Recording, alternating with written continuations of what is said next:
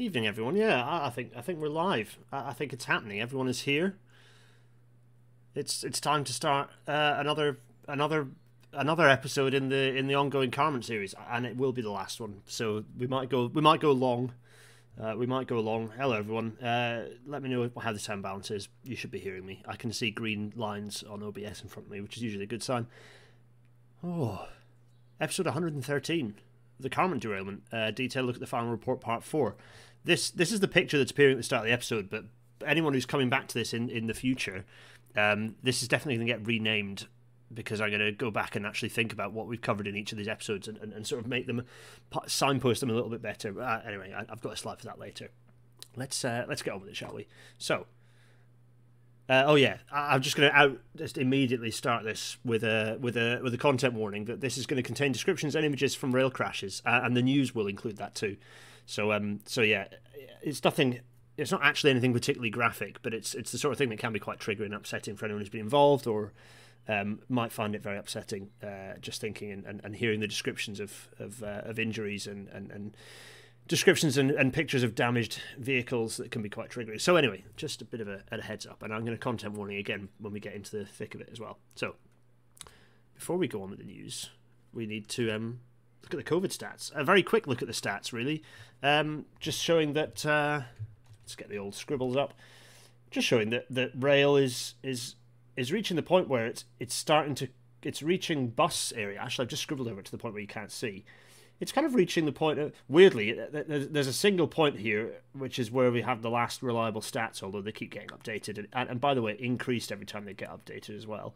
But uh, yeah, because there's some data from all the way back here that's been updated as well, and all of it's lifting the numbers. Weirdly, road and rail have dropped to anyway to meet, which is a bit strange. Same levels. Anyway, Ah, so road road is, is, is at 100%. Bus is, has bounced back a bit, which is good. Um, rail is sitting around about the 80% mark. As as Phil Phil Hay um, kind of records these slightly differently. He's he's got his rolling his 28 day rolling average, which is now sitting at 80%. Um, and uh, yeah, so so so rail is sitting around about the 80 to 85% mark, which is good. Yeah, that's that's good news. I'm surprised it's sitting where it is, but we'll we'll keep watching timetables uh, when's the next time? Well, I suppose the new timetable was introduced. That might. I'm surprised it's not resulted in a hit. We'll see anyway. Um, yeah. Let's, uh, we, as ever, we shall keep our eyes on this. I'm, I'm going to continue to include this within the episodes as we go forwards, um, because I think it's important to. Um, uh, yeah, uh, until they stop publishing it, we'll keep looking at it. Anyway, right. Uh, oh yes. To be fair, Transport for Ireland believes we all deserve our fair share of good news. Fair with our fans after big matches. Puck fair party goats. And especially all the daily snails pacers. Not fair. Which is why fares on buses, trains and trams across the Transport for Ireland network have been reduced by a fair whack. An average of 20% in fact. Which makes it fair game for cleaner, greener, cheaper travel. So what are you waiting for? Let's get going fairly lively. There you go. That is how you do advertising for public transport. Nice one, Transport for Ireland. Love that. Absolutely love it. Um, yes, big 20% fare drop on average across Ireland. Uh, and it's just this, this is what you this is what you should be doing folks this is how you do it good grief this is how you do it. Um yeah i mean it's no it's it's not necessarily uh, game you know it's not necessarily world world shakingly uh, cheap fares but it's a slash of 20% and they, have already been trying this on certain rail routes and other uh, kind of routes and it's been shown to result in a um, in a 10% leap in ridership and quite a lot of um, of you know where they introduced this fare drop people are you know traveling by train as much as they were pre-covid so yes this is how you do it so i i, I know there are a lot of people who who've worked very hard on well anyway okay we'll we'll we'll get to the england sale momentarily so that's ireland um, Scotland has also done a fair drop. Uh, it's it, by some measures smaller, by other measures larger, but it's unlike uh, Ireland, who've just outright done it across the board and intend to keep it that way. Uh, Scotland are just doing another sale, so they're doing a sale, half price ticket sale for off peak only um, in Scotland. Um, you know, okay, fine, but it's not quite as good as let's face it. It's not. It's not a permanent reduction in in in, in the in the cost to travel, is it? So Mm, yeah. Uh, so that's fine. Uh, meanwhile, in England, there's whatever the, the Great British Rail sale was, which okay, they they, they, they sold some tickets. Uh, they then used they did some very bizarre stats in this little poster. These are very strange. I, I, I don't I, the, the the free takeaways thing. I don't I don't even understand that statistic. They actually took it out of the press release. I I know people have worked hard on this, and, and Ireland has got a much more simple, straightforward system. But that's how you do it. You just do an outright. That's how you do it. This is not how you do it. If you want to really make change, that's how you do it. Not this. It's it's very frustrating. And also, if you want to see what like uh, a nice, friendly, tongue-in-cheek advert looks like, Grant Shapps, it looks like how that advert was, not your patronising bump. So anyway, yeah, there we go. Isn't it great to be in the United Kingdom? Um, bring on reunific- uh, bring on unification. That's all I'm saying. Uh, yeah. Meanwhile, uh, you know, while we put little little sort of uh, adver- little advertising sales out, um, you know, large sections of, of, of, Britain's coast are going to be subsumed in water. Uh, Fairbourne, Fairbourne is, is probably the uh, the first village that will be completely obliterated by rising sea levels um, because the Welsh government's decided to not bother to do anything about it, which is fair enough because it would be incredibly costly for a very small population. What is it like six, seven hundred people uh, who can just move? So this, this, there's there's no point defending it, which I think possibly means that the little railway will also be obliterated. I can't remember where the little railway is, but I think that also will get obliterated. Feel free to correct me on that, everyone. Um, yes. So so there you go. Um, marvelous. Oh yeah, uh, the TSSA. Uh, that's that's it. It's my my unit. Where's my where's my where's my card? There it is. Yeah, there it is. I'm not going to show you my number, but uh, yeah, there they are. The Transport Salary Staffs Association. I'm waving around my members card. It's, it's here. You can't see it because I haven't got big face on. If I put my little face in the corner, uh, look, there it is. Hooray! Yeah, yeah, yeah. Um, TSSA is 125 years old this year. We're gonna have a couple, probably a couple of TSSA episodes. Um, uh, going for us this year. Uh, I, I, wasn't at the conference because I j- just didn't have the time to, to do that and was juggling family and bits and pieces. So, but um, but yeah, it was uh, the conference has been has concluded. I think I don't think t- today was was yesterday the last day, or perhaps today's the last day of the conference. Um, yeah, 125 years of, uh, of, of a union. It's not it's not bad going.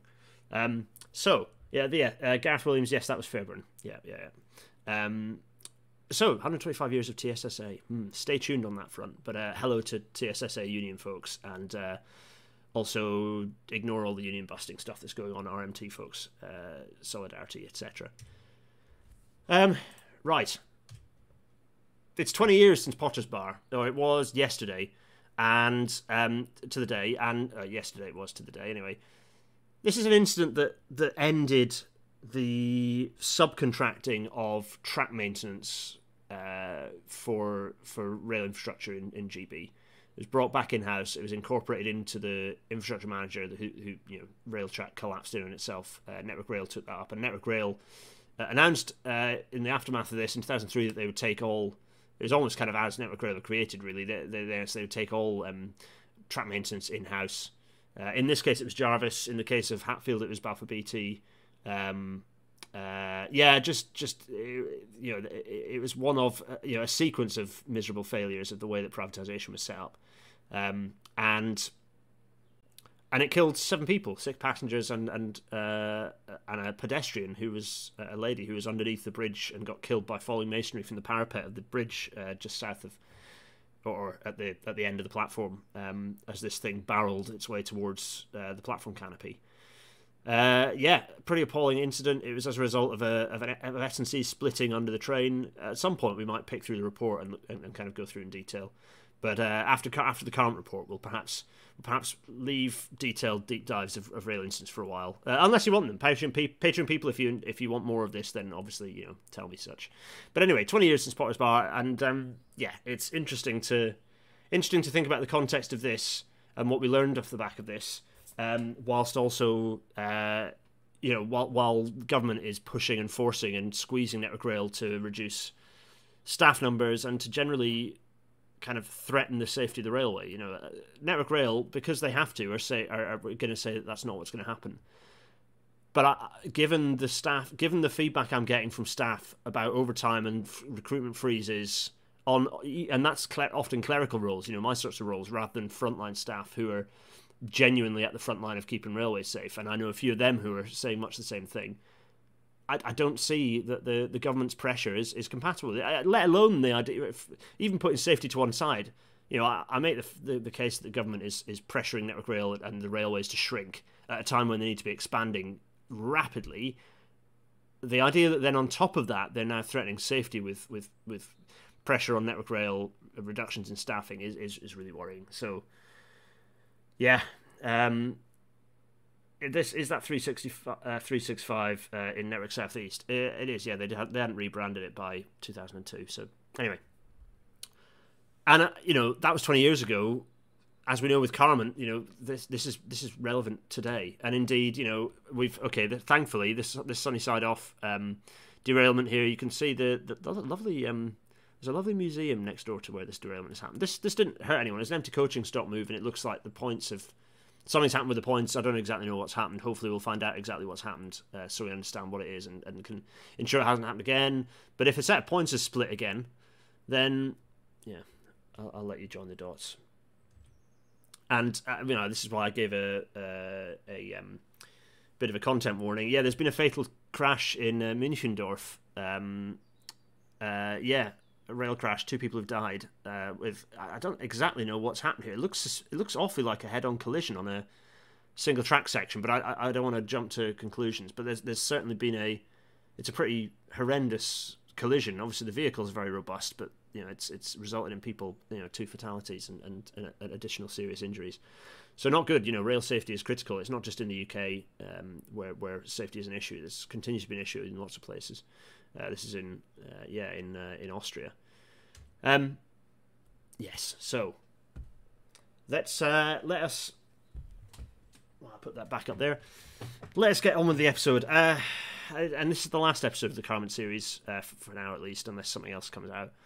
And we're gonna, we are going to finally get around to. Not only are we going to look at the report, we're going to finish kind of a flick through the report, the detail in that, we're going to summarize it, go through and sort of summarize the results. Um, yeah, we're gonna we're gonna see uh, kind of review everything that we've learned, pick up a few points that I've captured. I think uh, re- remind ourselves what we looked at in the earlier episodes because we've had four of these and they've been they're quite spread out. So we'll remind ourselves of all that stuff, um, and hopefully by the end of it we'll have captured a decent amount of useful learning for us to kind of recall uh, and and, and there's some stuff that if anyone any of us here are practicing in the industry we can remind us of things we can assert ourselves on um, if we're receiving pressure for whatever it is you know given given current current climate or you know both literally metaphorically. So let's get on with it. Um, welcome to tonight's rail now everyone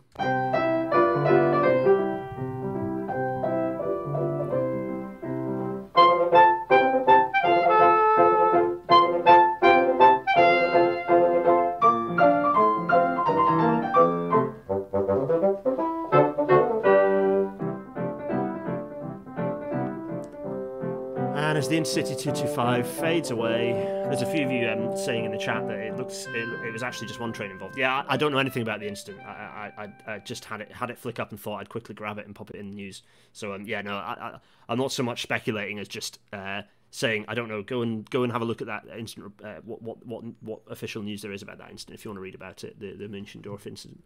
Um, yeah, so we've done we've actually done this will be the fifth Carmont episode if you include the uh, our look at the interim report, and I'm going to rename these and just sort of um, do a bit of uh, rename the, or re- rename each of them and, and, and, sort of restructure so it's obvious. Um, so it's obvious what, what each of these is. So the things that are in brackets, I'll probably put, put different words in there. And it's just so it's obvious what's going on for each episode, so you can follow them and, and, and find them easily and understand what's what. Um, so yeah, I will do that. As as I said earlier, there is there's a content warning for descriptions uh, and images from rail crashes, uh, including descriptions of injury. So if you don't like that, then um, uh, yeah, then then uh, turn off now. Um, in audio only form, it's probably fine, but uh, I'm going to be describing some things. Uh, and there are things, as ever, like with this, there are sections that I read out verbatim because it's kind of they're they're worded as concisely as they could be. So yeah, so if if you're getting frustrated with me reading things out verbatim, it's because I think they're important and I think it's relevant to just pick pick particular bits out, and we'll skip over the parts. So let's get back to the report, shall we? uh, this is where we were. We were at. Can everyone see my mouse? Yeah, you can. It's it's coming through. Um, so, um, oh, and uh, yeah, okay. So Jonas uh, Geiswinkler is saying one casualty in Münchendorf, not two. Oh, that's good. So yeah, my uh, my the, the the news report that I looked at said two. So um, yeah, I'm glad, uh, pleased to be corrected, particularly as it's uh, in terms of reducing the number of fatalities. So right, let's. Uh, I'm afraid we're really going to get into the thick of it because we were just at the start of the section on causes of injury, which means going through in detail of of the injuries and and because this is part of a this is part of crash investigation. You look at every you look at all the evidence you can including injuries including you know whether it's post-mortems or just you know understanding the injuries of, of, of, people who are on the train because that teaches you not only does that give you information about what happened if, if you're not sure exactly the sequence of events but also it allows you to understand where we can learn more about perhaps train interiors or uh, uh, you know where we position seats, whatever it ha- might particularly might be, or you know the robustness of panes of glass, all these types of things. Uh, these reports allow us you know information about uh, about making the railway safer and, and better. So, uh, the investigation analysed the physical injuries sustained by the passengers and staff on board the train to determine severity, likely causes, and any safety lessons that could be learned. Yeah, just like we said, right? Um, the analysis has not attempted to capture or assess the degree of psychological trauma suffered by the survivors. Yeah, it's difficult to capture that in, in a report, and there's there's only so much you can learn, you know, from materially learn from, from that. Certainly in the case in this type of, of technical report.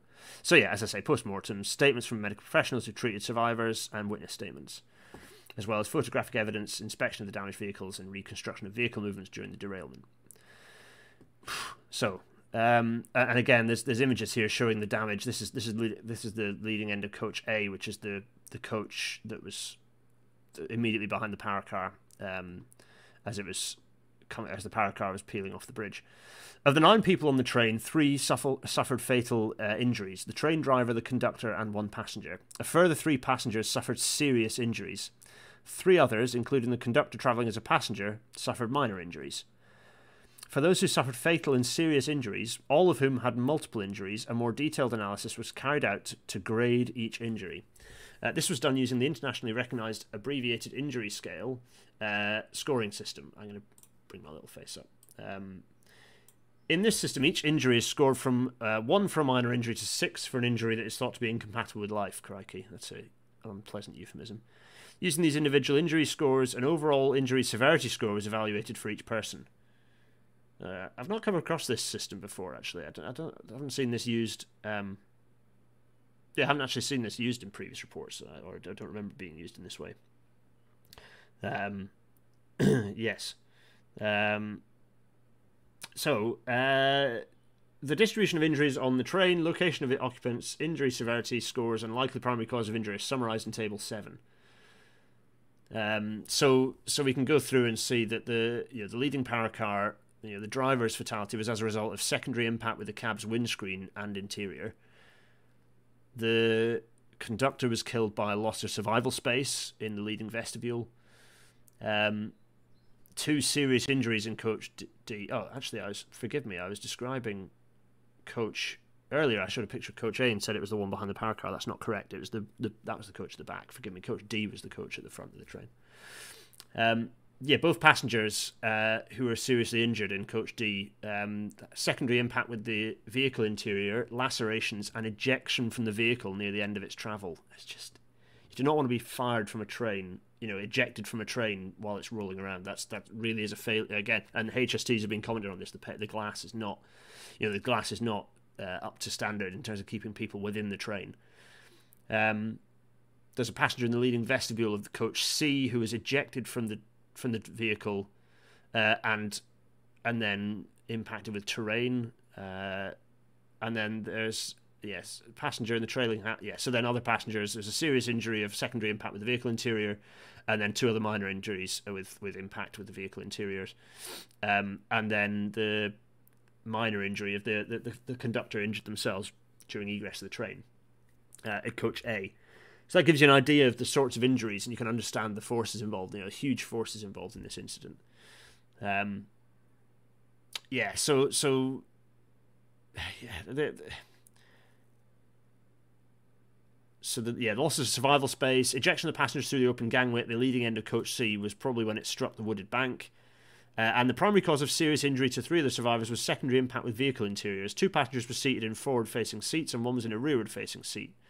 Um, both coaches C and D underwent extreme movements and rolled over onto their roofs before they came to rest. These movements would have subjected passengers to accelerations in the vertical, lateral, longitudinal directions. Um, yeah, so that's kind of giving an idea of the movement of, of the sort of experience that, that passengers would have had in these uh, in the trains. The two survivors in coach D also received multiple cuts and lacerations um, from broken glass of the windows. Um, medical experts assisting the investigation consider that the shards of broken glass could have caused the lacerations, but it's also possible some were caused by exposed edges of damaged interior fixtures.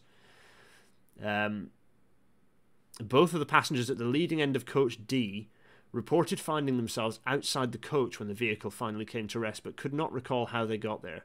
Good grief! It just doesn't really does not um, does not bear thinking about. Uh, yeah, crikey. Uh, sorry, it's yeah, it's it's grim, isn't it? It, it really is grim. Yeah. Um, the minor injuries to three people comprise bruising, um, sprained ankle. Yeah. So so despite the severity of the fires on the site, uh, none of the occupants suffered injuries as a result of fire. At the time of the accident, no one was in coach B, and the fire broke out a considerable time after the accident. We'll get to the fire. It's a relevant thing. So that's the injuries, and, and in terms of learning what we can from there, we'll we'll see as we go into crashworthiness. I think we pick up on some of those injuries. So here we go. Crashworthiness. Crashworthiness performance of the vehicles. The, the HST, the high speed train, was first introduced into mainline service in the mid 1970s. The British Rail Mark III coach was designed as a monocoque structure and manufactured from welded mild steel. The structure was designed to a set of static load cases to enable it to withstand the rigours of normal service operation and resist abnormal loading in accident scenarios.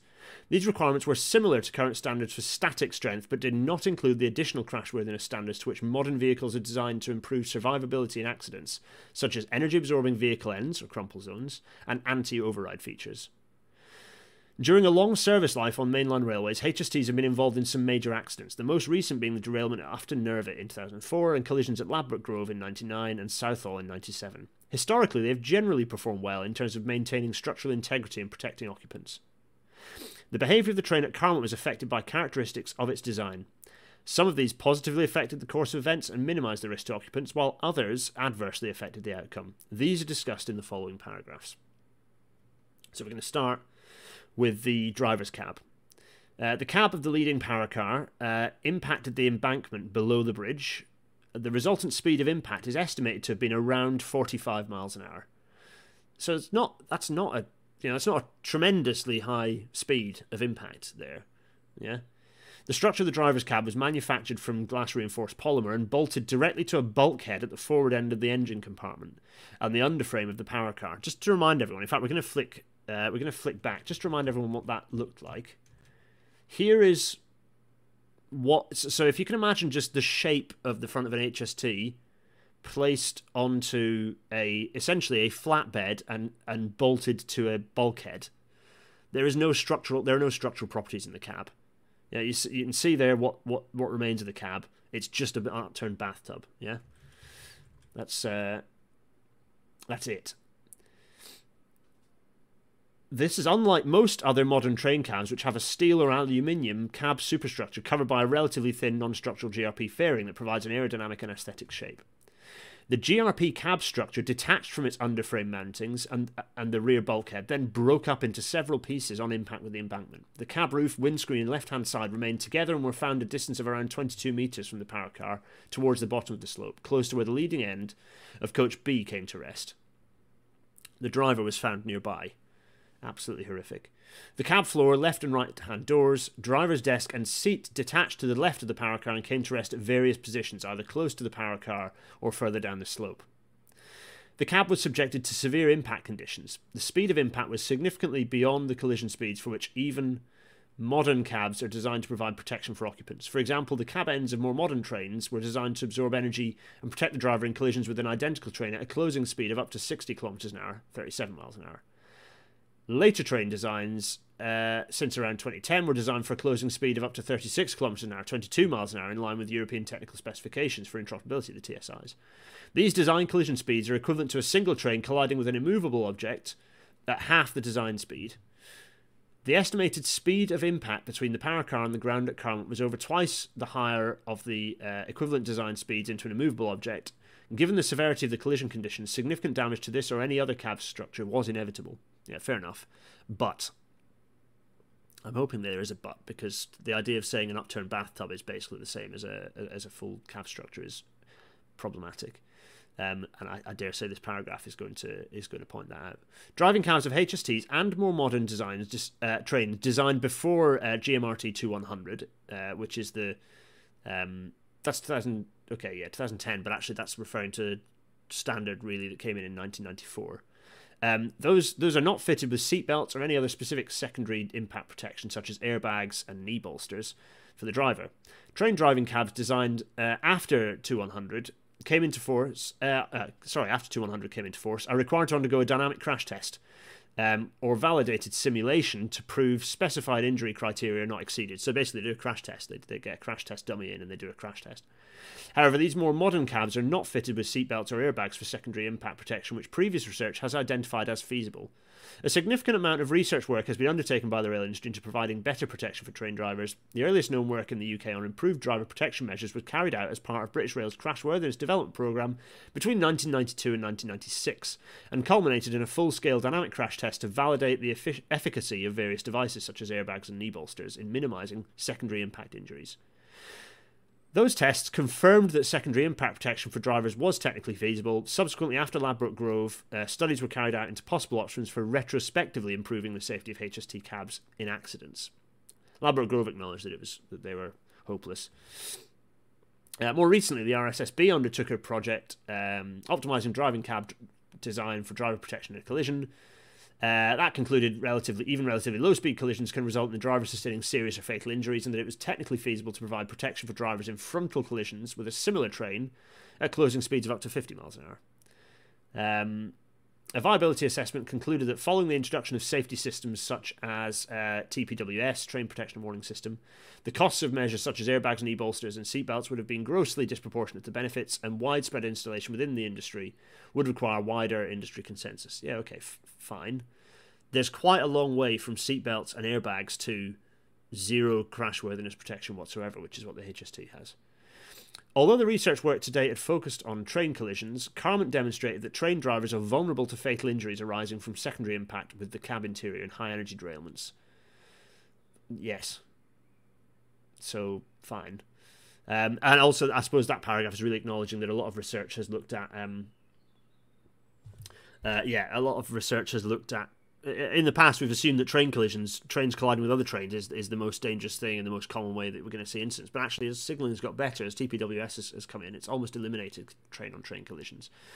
Salisbury was a rare case of a of a low adhesion event resulting in a train collision, but with increasing infrastructure pressures from climate change and potentially you know reduced maintenance, the likelihood of trains derailing into terrain, and, and, and, and a crash like Carmont is more likely. Um, although you know, likewise, Watford was a was a combination of both, wasn't it? It was a terrains colliding with each other um, as a result of, of, of failed failed earthwork. Vehicle structures. The body shells of the Mark III coaches generally performed well in the accident, resulting in only limited loss of survival space, even in coaches C and D, which had rolled over onto their roofs, and resisted injurious penetration of passenger spaces during impacts with other vehicles and bogies. However, there was a complete loss of survival space in the leading vestibule of Coach D, where the train conductor was located. This likely occurred when Coach D overrode the trailing end of the power car. So, you know, as, the, as the power car was going this way, there's a coach behind it which continued forwards. The power car was decelerating, and, and Coach D actually overrode and, and, and caught up with it and, and kind of crushed into it, telescoped into it. Um, so, yeah, uh, the vestibule is protected by four body end pillars comprising two gangway pillars either side of the flexible gangway and two corner pillars next to the doors. All the pillars at the leading end were sheared off at their bases. Cracky. Uh, the Mark III coach design load. No, the, this, the, these paragraphs start getting fiddly. The Mark III coach design load cases included compressive forces applied to the body end structure. this is basically saying what, what tests there were. Um, and uh, yes, the pillars provide a degree of protection. They're vulnerable when overriding occurs and collision forces exceed the strength of the pillars. There's a particular issue on um, on the lower overridden vehicle. Um, yeah, so just describing the challenges you have on, uh, with a, an overriding, a telescoping event um, with Mark III coaches. Mark III coaches predate the current requirements for vehicle ends to be energy absorbing, and so when the pillars shear off, the body end structure loses its ability to resist intrusion into survival spaces. Mark III coaches do not have a door separating the vestibule at the end of the vehicle from the flexible gangway, which some modern trains have. There is no requirement in standards to have such doors, and some modern trains have coach end openings extending to almost the full width of the carriages. Consequently, in the event of separation between two vehicles, occupants located in the vestibule at the ends of coaches are at significantly higher risk of ejection if there are no gangway doors. Yeah. So here we get to a thing that's, to be honest, a bit of a yes, it's a feature of these aging trains, but it's a bit of a red herring, really. Um, but it's you know, it's relevant and, and it's something that was certainly looked at given the age of the vehicles and the work, the extensive work that was undertaken in their uh, in their refurbishment. So this is corrosion, by the way. Given the age of the vehicles, it's unsurprising that damaged areas of the Mark III coach structures were found to have corrosion. Uh, the RAIB considered whether the extent of corrosion may have significantly affected the way the coach structures deformed, and in particular the loss of survival space observed in Coach D. Um, so they looked at corrosion at the body end pillars, uh, along the body sides, and where the body side skin panels uh, split. So they're looking at various areas where there's corrosion. They observed corrosion at the base of um, the collision and corner pillars on the leading end of coach D. Uh, in some areas, 5mm thick plates have been reduced to between 3 and 3.5mm from corrosion. It's quite a substantial reduction in section, crikey. There is also corrosion in the leading part of the underframe which supports these pillars. Uh, corrosion repairs were undertaken on Coach D by Wabtec from June to August 2019 as part of the power door modifications. During the conversions that occurred before May 2020, which included the Carmont HST set, no formal corrosion allowances were specified for the body end pillars. Um, so engineering judgments were made. Uh, fine. Uh, Wabtec reports that subsequently in May 2020, guidance was introduced to assist staff deciding when repairs due to corrosion were needed. So there's no specific guide. Um, yeah, no specific guide, but there was um, sort of there was, so, uh, until guidance was introduced in May 2020. So quite a lot of repairs were undertaken before that. Records for corrosion repairs provided by Wabtec indicate that some local, localized corrosion had been identified on the two gangway pillars at the leading end of Coach D, and repairs were authorized. Uh, annoyingly, though, frustratingly, there were no photographic records of the work actually done, and the pillars were too severely damaged in the accident for a meaningful retrospective assessment of this work. So that's that's a frustrating thing. Um, you know, keep records of that sort of repair, essentially. Loss of material due to corrosion of the pillars would have weakened the body end structure to some extent. The forces applied to the pillars in the interaction with the leading power car are not known, and therefore the investigation was not able to assess whether or not the original strength of the pillars would have been sufficient to resist the applied forces. So that's without corrosion, would the same thing have happened? Um, they, they weren't able to conclude that. Um, yeah, it's interesting. A few people saying that corrosion is becoming an increasing issue on a lot of older stock. Yeah, um, that's uh, uh, and and one of the recommendations which we'll get to in this um, certainly covers that point. Um, yeah, so so Wabtec looked at they, they'd already undertaken finite element analysis to to assess how their power door modifications impacted on the, the structural capacity at the end of the doors, and they'd established that their additional structure that that they added actually improved the overall performance of the body end, um, uh, under the, the, the kind of the, the design load cases.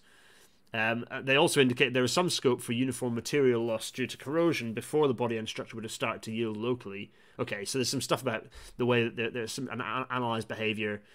Um, uh, yeah, so the RAIB reckon that uh, although there were pockets of corrosion with more than 20% material loss on Coach D, provided the material loss in the area around the joints that fractured was localized, there should have been sufficient material left to be able to carry the, the kind of the ultimate loads that were um, specified in the standards.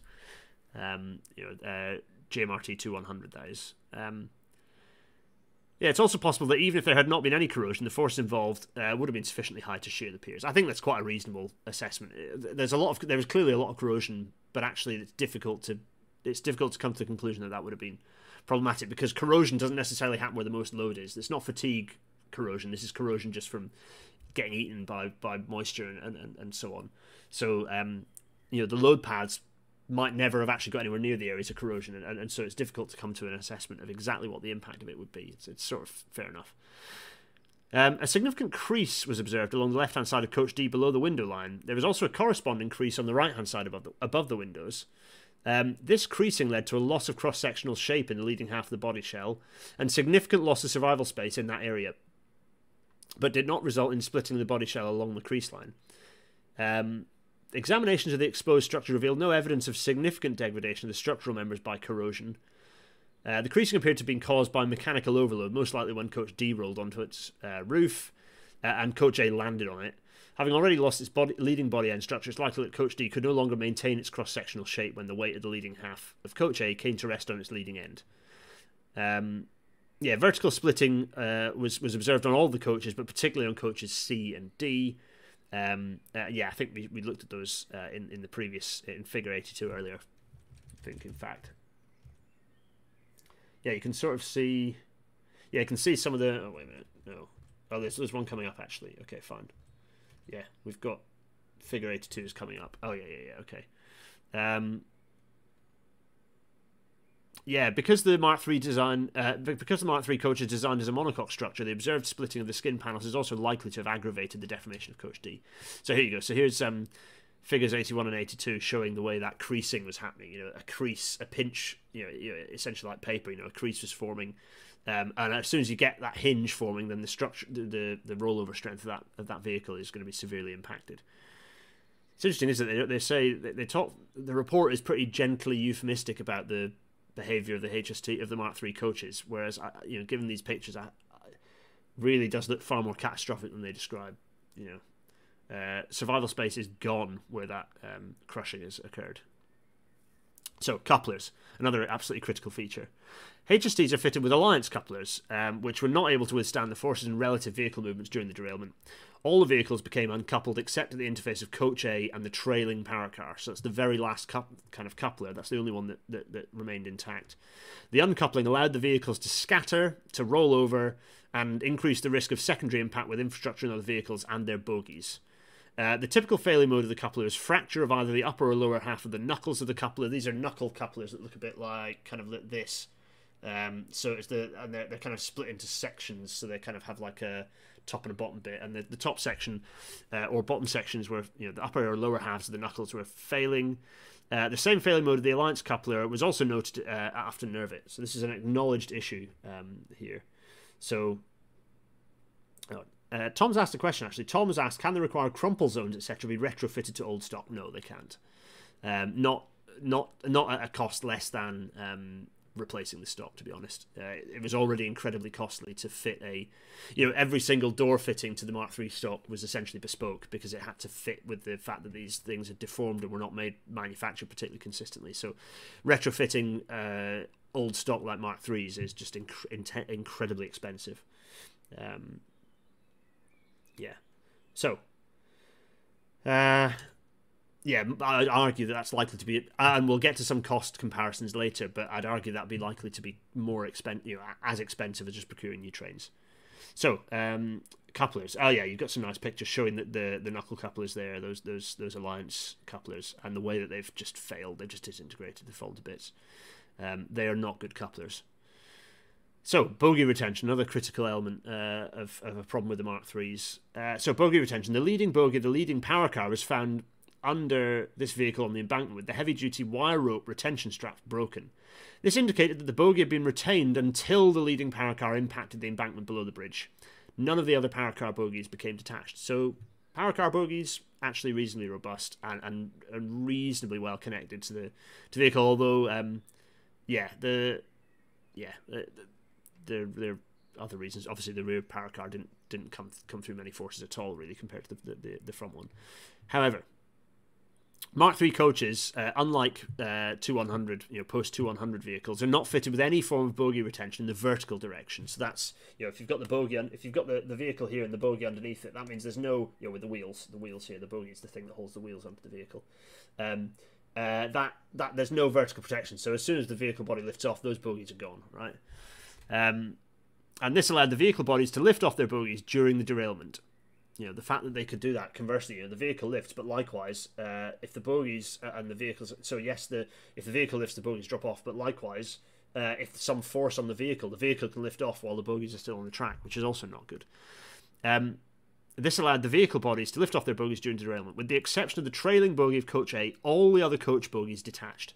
In nearly all cases, there was minimal damage to the body mounted centre pivots, indicating that separation had occurred by the vehicle bodies lifting off the bogies most likely as a result of severe pitching movements. So uh, that's pitch is, is where the vehicle is is going up and down like that. So so if it's bounced up, if the, if you can imagine now, so so that that's me coach in in sort of side view. But if you can imagine now we're following the train, the coach going forwards, that's it pitching upwards and down, likely it's hit something and bound, and been launched upwards. So that's pitching movements. Um, uh, let's see. The loss of so many bogies would have adversely affected the ability of the train to dissipate kinetic energy in a benign way by braking, and by bogies running derailed through ballast. So any chance, you know, all of the way, all of the ways that you decelerate that train are by keeping it connected to the bogies, either by braking force on the wheels, which are automatically, you know, the brakes were emergency brakes had been applied by the driver and were um, uh, actually were they? I think they were, but it didn't reduce the speed very much. I double check that. In any case, you know, even if they had been or hadn't been, brakes would automatically be applied as the first severing of the of brake pipes. So brakes would be getting applied. But more importantly, the, the larger deceleration force comes from the bogies digging into the ballasts, going through sleepers, shattering sleepers, digging into ballast. Huge deceleration force, but still a managed one, one that's actually safe. You know, decelerating. There was a Voyager that was derailed at Cottonthorpe, uh, having hit a, hit a car, I think, didn't it? And uh, that you know that train hardly no one knows about that derailment because it didn't result in any severe consequences. The train, uh, the derailed train, dug into the ballast or on the bogie that had derailed, and it decelerated safely to a stop. You know, um, so this is uh, consistently shown that when you keep a train upright, connected with couplers, and with atta- with bogies attached, you can decelerate. A, a fairly severe derailment can can be decelerated fairly safely with that dece- that safe decelerating force. So um, as a consequence of losing their bogies, coaches B, C, and D were also free to slide and roll in an uncontrolled manner. Attached bogies tend to resist sliding because they dig into the ballast. The detached bogies also became obstacles in the path of the vehicle bodies, and coach C is likely to have suffered some of its penetration damage as a result of striking detached bogies. Detachment of Mark III bogies uh, was also noted in previous accidents at Ladbroke Grove and Ufton Nervet. A study undertaken by RSSB to improve the understanding of accident survivability in relation to the structural crashworthiness and dynamic stability of rail vehicles in the event of an end on collision concluded that. That was a mouthful. That's a bad sentence, folks.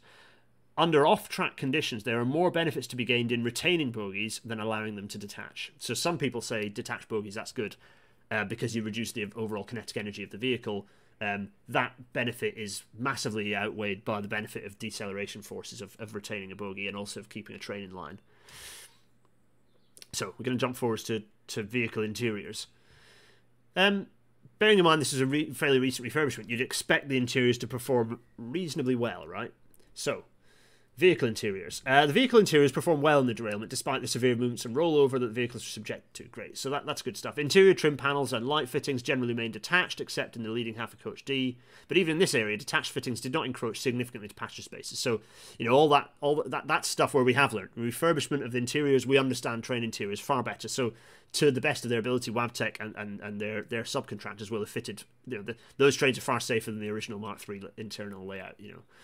Um, uh, penetration damage to the left hand side of coach C caused the seats in that area to be pushed in without detachment, fully encroaching on the aisle space. However, because this vehicle rolled, over, rolled over onto its roof, the aisle blockage did not stop the three surviving passengers self evacuating from the trailing end. Fine.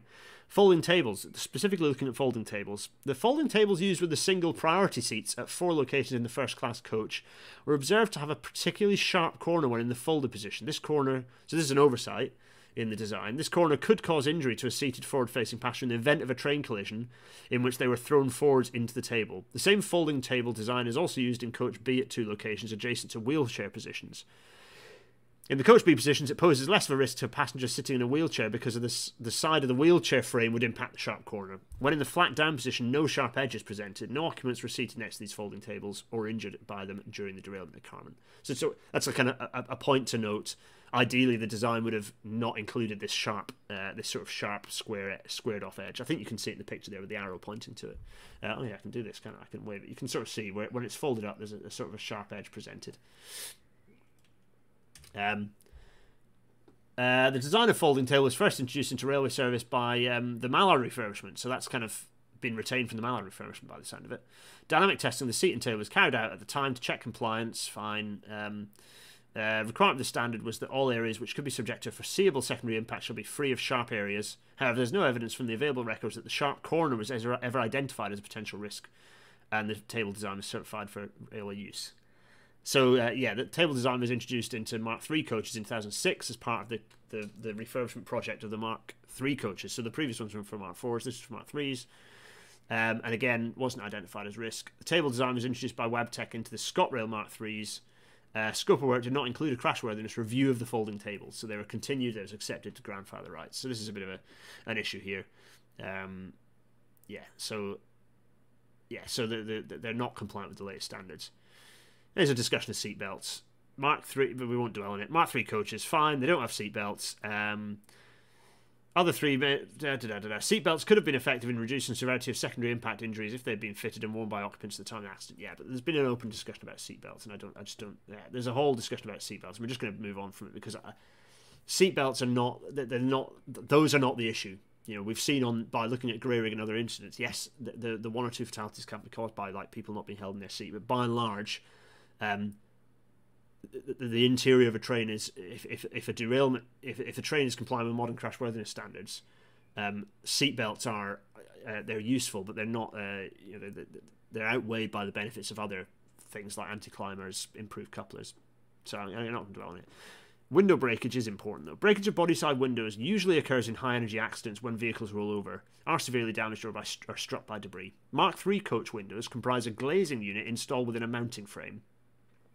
The main risk from such window breakage is that a hole could form in the side of the vehicle through which passengers may be ejected while the train is moving, usually resulting in fatal injuries. Another risk is that broken glass can cause serious cuts and lacerations to passengers inside the vehicle. Yeah, these, these are key issues. Um, uh, the the windows were installed. The, the windows on these Mark III coaches were installed during a refurbishment in 2006-7. Um, they're designed to comply with a, another uh, kind of railway group standard. Additionally, Windows were designed to meet a set of requirements that were issued in 2006 relating to passenger containment, following the lessons learned from Ufton Nervet. So those additional requirements were subsequently absorbed into the current standard for bodyside windows. Fine. Um, so yeah, they're double glazed windows. Uh, fine, laminated. Uh, there's an inner. So there's a five millimeter outer th- uh, thick outer pane, six millimeter spacer gap, and a 7.5 millimeter laminated inner pane. So tougher glass, toughened glass on the outside, laminated glass on the inside. The laminated pane is designed to provide containment of passengers within the vehicle as far as possible in the event of rollover uh, and passengers falling onto it. Okay, fine. Uh, in such circumstances, expected that you'd get the thing where the glass breaks, but the lamination means that it still holds together as a as a, as a pane. Uh, 22 windows out of 61 were broken, um, completely broken through, um, uh, as in completely gone uh, after the after Carmont, and um, yeah, so you can see that it's like da da da da da. So they're yeah, it's just a bit of an explanation of the problems. Yeah, examination of the interior coach D showed there had been significant ingress of glass dice from the broken windows. So these these windows, when they shatter into safety glass, they're the little squares of, of glass when they shatter. And many large shards of glass, that's more worrying because safety glass shouldn't break like that, uh, that had become detached at, but they become detached from the laminated pane. So actually those shards if it's safety glass to shatter but it's not laminated, if it's laminated then it can be shards, but theoretically the lamination should hold the shards, but that hadn't happened. Uh, both passengers who survived the accident in Coach D suffered laceration injuries, which may have been caused by these pieces of broken glass. Okay, so here's an, uh, uh, some images of, of what the, the consequences are, and all the pieces of shattered glass. Um, RAIB consulted Independent Glass, the manufacturer of the glazing unit, about the manner in which some of the linear laminated panes had shattered into large pieces rather than the, the small dice pieces, uh, and then detached from the, the, the, sort of sticky laminated layer. Um, the manufacturer explained that the additional passenger containment requirement, which was introduced after Ufton Nervet, uh, required the use of heat strengthened glass for the laminated pane rather than toughened glass, which would not have provided the required containment performance uh, yeah, toughened glass wouldn't have provided the, the containment performance. The glazing unit was also constrained in thickness to fit within existing frames. Um, so the detachment of glass from the interlayer was caused by the distortion of the glazing unit as a whole after the laminated pane had been broken as a result of subsequent deformation of the vehicle structure. Okay. Hmm. Uh, yeah, none of that's covered by standards particularly. Uh, the, the manufacturer stated that the observed behaviour was pretty much as expected for the under these circumstances, um, and the manufacturer advised RAIB there may be scope for improving the performance um, further, um, but that would require further research and the use of alternative materials. Okay, fine. Right, so that's all the description of. Um, uh, yeah, that's the kind of the description of, of the current issues, but then the comparison with modern rolling stock. This is kind of the, the key comparison here. Uh, they go through a few features and pick out how, how the performance and the behaviour through the derailment might have been different had had a modern train been involved rather than the HST. Uh, some people said that the RAIB were not looking at crashworthiness in any great detail, and were not in, and and and I, I dare say the detail here, uh, particularly this section where there's a comparison with modern rolling stock, somewhat punctures that false statement. But uh, whatever. Comparison with modern rolling stock. The investigation considered what might have happened if the accident had involved a train compliant with modern structural and crashworthiness standards to assess if the overall outcome is likely to have been better or worse in terms of casualties. Okay. Um, while it's never possible to be certain about what would have happened in the hypothetical situation with different rolling stock in the same accident, the following par- paragraphs discuss the additional passive safety features modern trains are built with and whether these could have helped at Carmont. So they're being they are still being quite mousy with the um, with with their wording. But I think what the, you have to bear in mind the RAIB and the previous wording they are very softly, softly. They do not like being assertive about things. It doesn't happen very often. They don't. They're not assertive about things. So some of the wording we're about to read, you know, I've read this section quite a lot. Some of the wording we're about to read is this is the equivalent of the RAIB accident reporter standing on a roof and shouting it across London. So um, bear that in mind. So lifeguards. This is, there's, there's going to be a picture of some lifeguards in a second. Um, located in the front of, in front of the leading wheels are intended to be the first line of defence. Uh, and so, you know, there, there have been previous accidents involving trains running into landslips. Um, uh, you know, here's Watford, you know, the, the, the, an accident we've, I've talked about quite a lot, have demonstrated that although the trains involved derail, modern lifeguards are generally capable of withstanding impacts with landslip debris on the track without complete loss of structural integrity um, we've already explored the fact that a modern lifeguard has over twice the ultimate strength of an HST lifeguard. Um, fine. The evidence from the lifeguards at Carmont is that they lost their structural integrity while running through the debris and were unable to perform a clearing function. Although a stronger modern lifeguard might have been better able to uh, to move sufficient washout debris out of the path of the leading wheel set to prevent the derailment, there's insufficient evidence. The RAIB have insufficient evidence to determine the likelihood of this improved outcome, which I think is fair enough. I think it's difficult to say that a lifeguard would have made all that much difference. Um, so that's the. There's also okay modern trains designed to um, railway group standard 2100 uh, with kind of low leading axle loads are also fitted with obstacle deflectors at each end of the train. Um, HST slightly exceeds that um, uh, axle load, but only by a little bit. They're quite light, lightweight, the HSTs, relatively speaking. Uh, more recent trains, compliant with the TSIs, um, have obstacle deflectors regardless of axle load. The purpose of these devices is to minimise the risk of derailment in the event the train strikes a large obstacle, for example, an animal or a car. Uh, yeah, Cotmanthorpe uh, comes to mind on the track. They are mounted off the vehicle body ahead of the bogie mount mounted lifeguards and span the full width of the track. It's unlikely that an obstacle deflector would have been effective at current because the depth of the washout material was too low to have engaged the bottom end of the deflector. Yeah, absolutely fair enough. It would have would have made no difference in this particular inst- instance. Um, right. So this is where this is where things start getting more uh, prescient, shall we say? Uh, certainly more more uh, uncomfortable to read. Modern trains are fitted with anti climb features, either serrated pads fitted to the vehicle ends or built into the couplers, and energy absorbing vehicle ends to prevent override and uncontrolled structural collapse in collisions. Had the train been fitted with these features, overriding between the leading power car and Coach D is less likely to have occurred, and in such a case, survival space in the leading vestibule of Coach D might have been better preserved. So uh, I don't know if you've ever seen anti-climbers. They're they're like uh, they're like little sort of they look like teeth. They look a bit like that, and you'll see them at the ends. On a lot of stock, they're just pads on the on the sort of the body end, uh, and they they never contact each other. Other than if you have a situation where the, the, vehicles are compressed together, and those they look like teeth, and they're very strong, and they essentially just stop the vehicle from being able to override. You'll see them on all sorts of stock. Um, the yeah yeah you know, I think I've taken photos of, of, of anti climbers. If you just Google anti climber, it, it, it shows up. Um, so yeah, so that, that, they would have made a made a difference. Generally, modern vehicles feature robust couplers. So now we're going to talk about couplers, which are better able to resist the large movements and bending forces which couplers are subjected to in derailments without failure or uncoupling. Although there are limits to the ability of couplers to keep vehicles together, evidence on coupler performance from the accident at Grayrigg in 2007. Now, who was it who was saying that Grayrigg isn't an irrelevant comparison, and yet here we are with the RAIB using it precisely?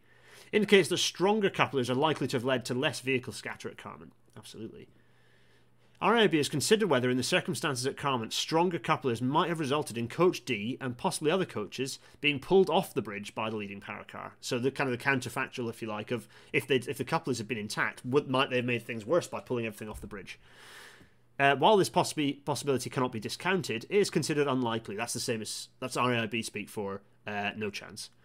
Um, this is because stronger couplers working together with anti-climb devices um, and energy-absorbing vehicle ends would uh, should have prevented the overriding that occurred at the interface between the power car and Coach D. So that first power car coming off the bridge, and then the coach behind it. Um, in the absence of overriding at this interface, the rear of the leading power car would have been likely to have remained coupled to Coach D. This would have increased the likelihood of Coach D continuing to run on its leading bogie and thereby providing greater stability to the rear end of the leading power car. This might have even been sufficient to keep the leading power car on the track for longer, increasing the likelihood of it completely traversing the bridge, still coupled to Coach D. Um, so you know, there's a potential that it could have stopped that impact that that killed the driver. You know, the, the severe impact of the power car. If it could have dragged it, it might well have demolished the parapet, but it would have could have kept the, the vehicle actually kind of kept it sliding over the bridge, but on at bridge at track level still. Um, However, further jackknifing between the leading power car and Coach D beyond the north end of the bridge might still have occurred. Yeah, it's likely that having been kept in that way, it might have then dug in beyond the bridge and sort of still jackknifed. Um, so that's that's what couplers and anti-climbers could have could have done to change the way that the, the vehicles behaved.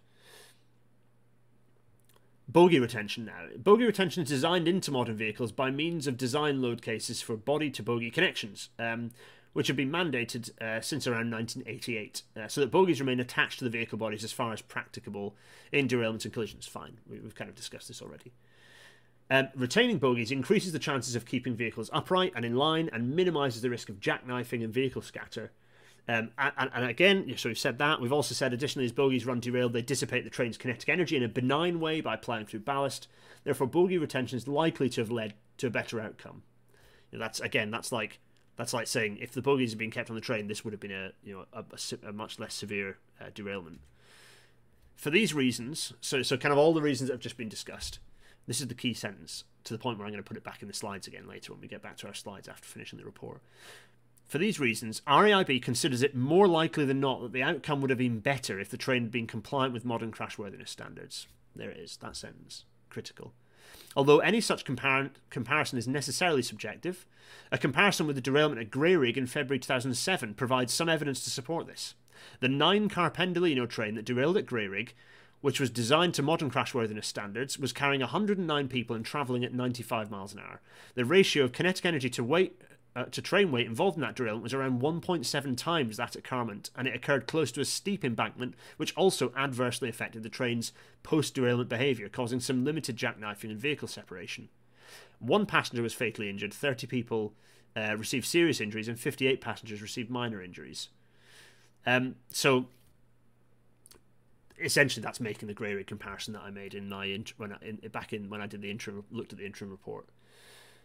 Yeah, so I, am not going to say more on that at this point. We're going to talk about it maybe a little bit later when I bring up pictures from uh, Grayrigg again and remind us all why that why that comparison is relevant and is is really key to understanding the behaviour of, of train vehicles at, at speed in, in a derailment like this. Guidance of derailed vehicles. So yeah, there's a, a kind of a this section is about guardrails, and I'm going to summarise this really quickly because basically they look at guardrails. Remember I talked about guardrails in the interim report and the fact that standards are rubbish on them. Um, this report acknowledges the fact that the standards are pretty ambiguous, but it does say that essentially, I think it says it here, yeah, showing that guardrails have been fitted um, after the accident. Guardrails have been fitted.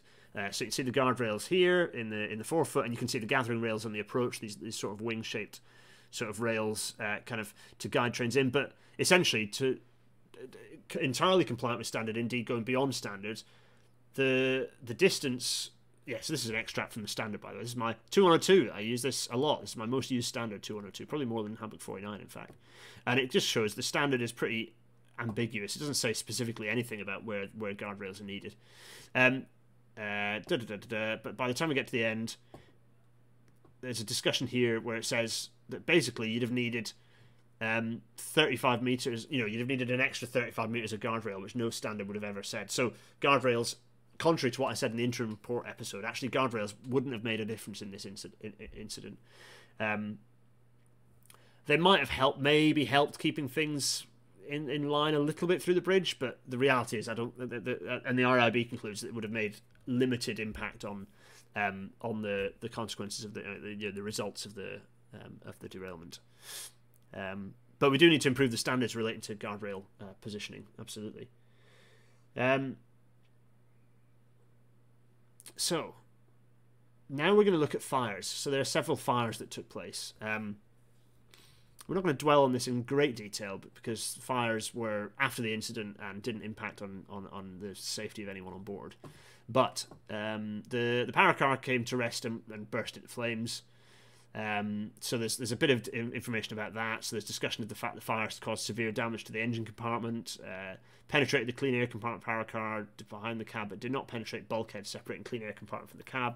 So it stayed confined to the leading power car and, and, and a bit of you know, foliage around, but nothing beyond. There's a fire in coach B. Now this is more interesting because why did this fire occur? Um, now the reason this fire occurred is because of these uh, newly fitted auxiliary batteries located in a battery compartment. Um, it contained 48 individual lead acid cells, uh, each of which contains two kilos of a, of a polymer, polymer material. Um, they're packaged in groups of four. Each uh, group is contained within a polymer box containing sheets of polymer honeycomb. The word polymer has appeared a lot there, you might notice. So, um, in order to understand any possible contribution that the batteries may have made to the development and ultimate size of the fire, uh, lab tests um, were conducted to establish how the materials used in the batteries and associated containers reacted to fire. The test showed that the polymer battery boxes and cell casing materials are easily ignited, sustain burning at ambient temperature, generally burn until little of the material remains, and burn with a comparatively high heat release rate. Oh my, none of that is good. How on earth has a battery cell got elements, you know, plastics in it that burn with that behavior. Really not good stuff. Um, and so that fire was very much, you know, you see the position of the battery box, um, the direction of the fire spread. Uh, yeah, you, that, that, the subsequent spread of the fire was as a result of the coach coming to rest on its right hand side on the slope with its trailing end uppermost. This orientation meant that the fire naturally extended across the underframe and grew towards the trailing end of the coach. Okay, yeah, fine. Um, so it gives an idea of you know that, that, that's something that needs to be revisited. Why are we? Why on earth are we? How on earth have we got to the point where we're buying batteries that are that dangerous? That's that's a serious uh oh. Um, so there's a bit of discussion then. The, the report goes into looking at evacuation, and I don't think there's much to dwell on other than uh, looking at the, the way the fire impacted on evacuation. You know, the train was empty. The fire started a bit after the evacuation anyway. Um, so yeah, this so you can see the fire here and the, and the impact that it had, but the, the and the, the impact it's had on the interior, pretty substantial. But this happened afterwards, not good. But um, again, the fact the train was emptier certainly helps in this situation. Emergency egress. Um, yes, this is discussing egress. Again, I'm not going to dwell on this because actually, the trains were so deformed. It's not really a particular point of you know a particular point to dwell on. So there's some other observations that the RAIB made, and again, we're not going to dwell on these, but we've got because it's already blinking five past eight. Good grief. Um, uh, Simon's pointing out that we have ROGs and fire safety regulations for materials on passenger trains, and this somehow slipped through. Absolutely. Yeah, how many other similar items of equipment are there currently on the network? Really, really bad. Just really not not um, not great. Uh, so so there's some observations about route proving. Um, railway industry process for the operation of route proving trains were poorly defined and inconsistent because that's what this train essentially ended up behaving as. It behaved as a, as a route proving train. So the speed that route proving is, is enabled of, uh, fine. Emergency communication, uh, the, the, the, staff weren't trained that they could use the GSMR radio system to broadcast emergency information to other railway staff much more quickly. That was a that was a mistake. That was a, a training issue. Um, earthworks inspections generally, uh, network rail standards uh, relating to the examination of mixed cuttings was open to differing interpretations and left a gap in the management of risk from soil components of mixed slopes. Um, yep, so that's a that's that's a, an observation that was made. Um, and an observation on the role of the ORR, which is interesting. The ORR regulates the railways in, railway industry's health and safety performance. Fine. Um, it plans its routine work on the basis of risk and its analysis of where it can secure the most significant improvements in safety management. Fine. Um, so there's a, a, bit of stuff about effort management. Okay, so there's some stuff about the way that ORR interacts with effort management.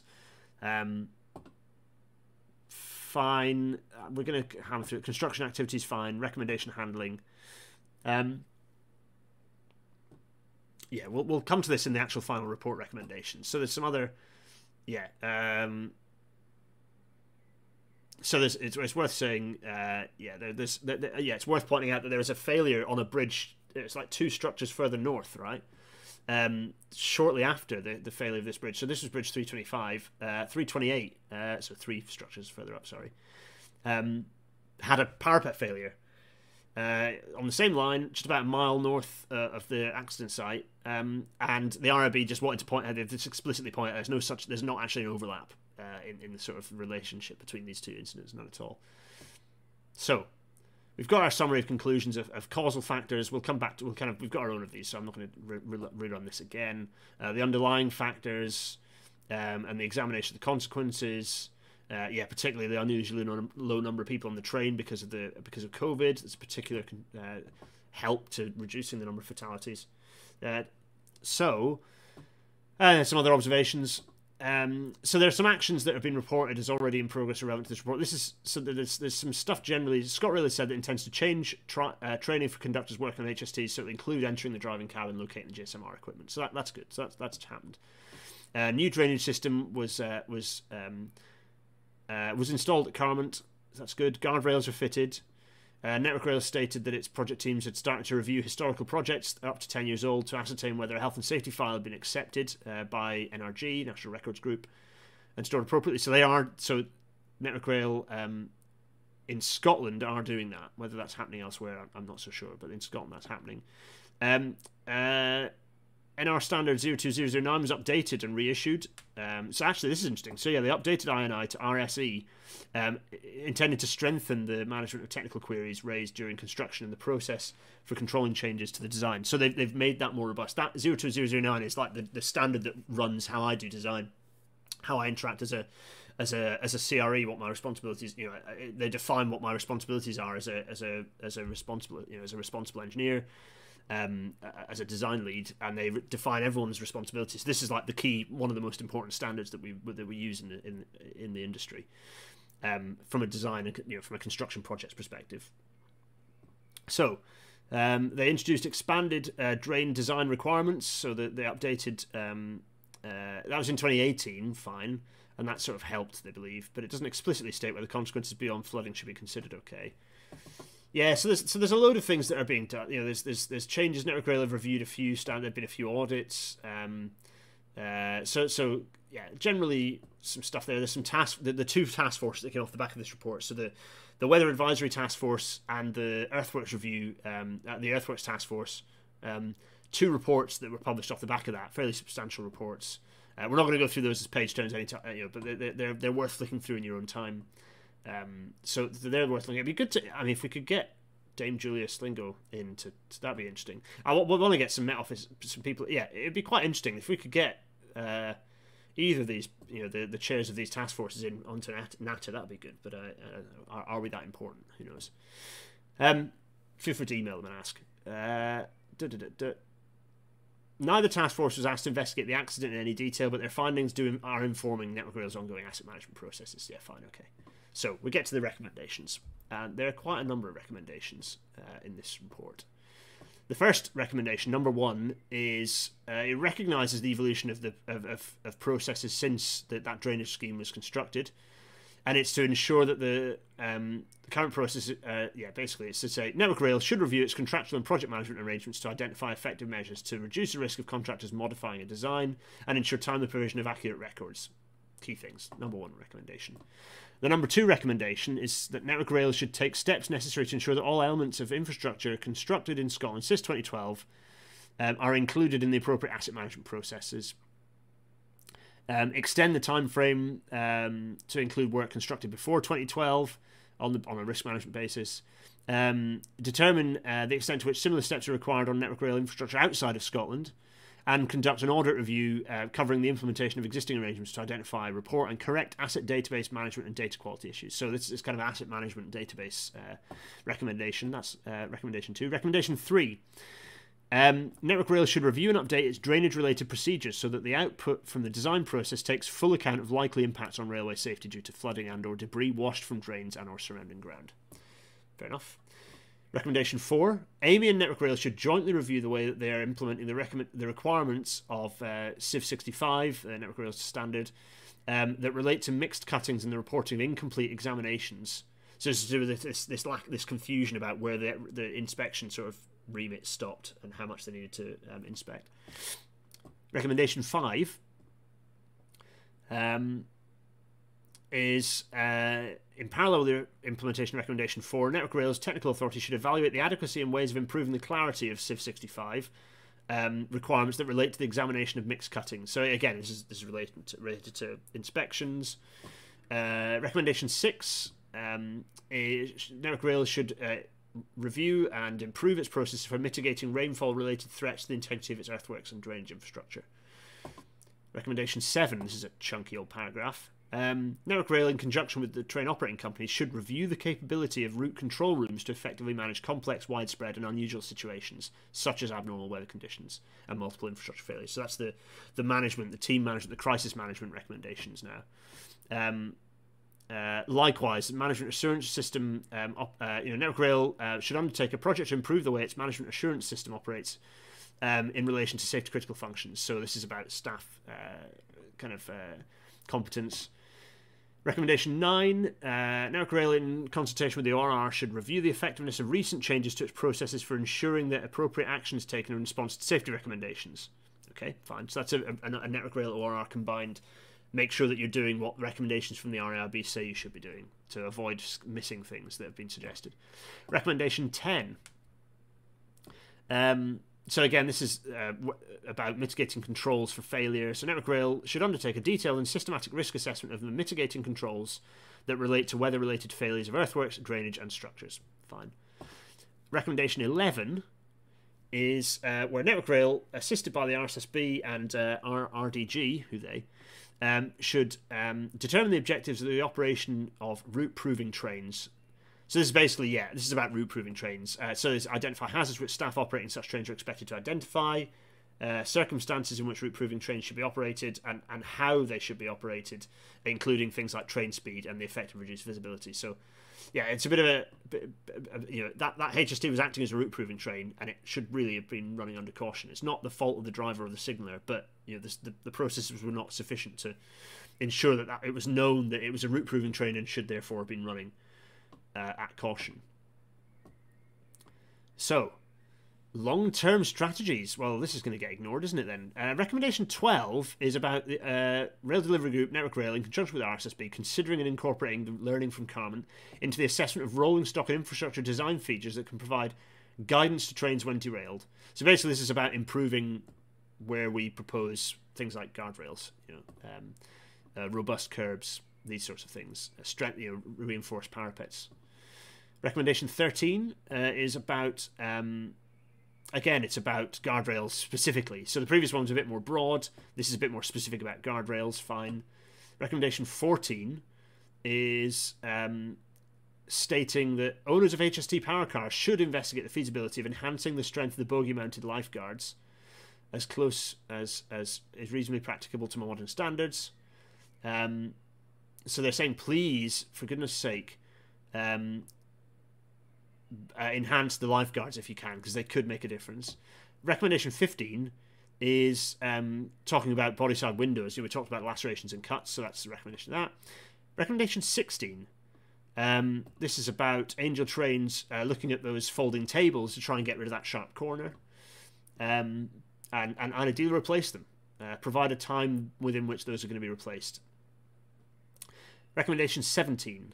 Um, so this is yeah, so this is basically the RSSB should review its previous research on fitting secondary impact protection devices for train drivers. Okay, so that's a bit of a RSSB should do that. Nothing's going to come of it, frankly.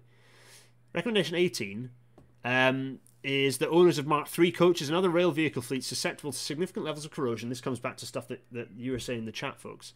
Um, that they should develop and implement a time bound plan to review vehicle maintenance and overhaul plans. Um, and uh, confirm that there are, you know, uh, amend, you know, com- basically look at corrosion and ensure that it's not a threat, that it's not a problem, and amend vehicle maintenance and overhaul procedures as necessary to take account of these findings. Yeah, fair enough. So, recommendation 19. This is the this is the key one that uh, that people that the, the unions rightly jumped on. Operators of HSTs in consultation with train owners, ORR, the DFT, uh, devolved nations, transport agencies, and the RSSB should do the following.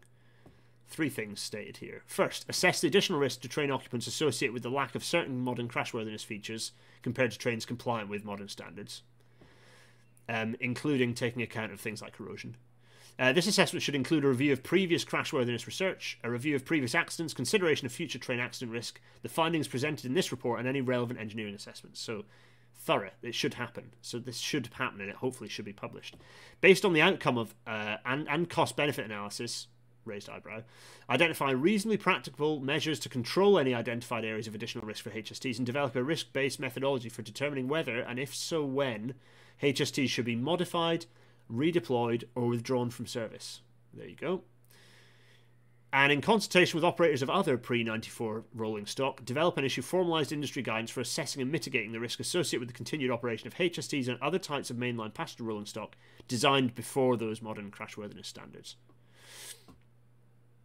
So, not, recommendation 19 is the one that, that is sort of saying in a roundabout way think a bit more hard about whether HST should still be in frontline operation recommendation 20 uh, yeah, I, Graham, I absolutely share your sentiments on this. Just electrify uh, and get new trains out there to just avoid this rinse and repeat cascade nonsense. Absolutely.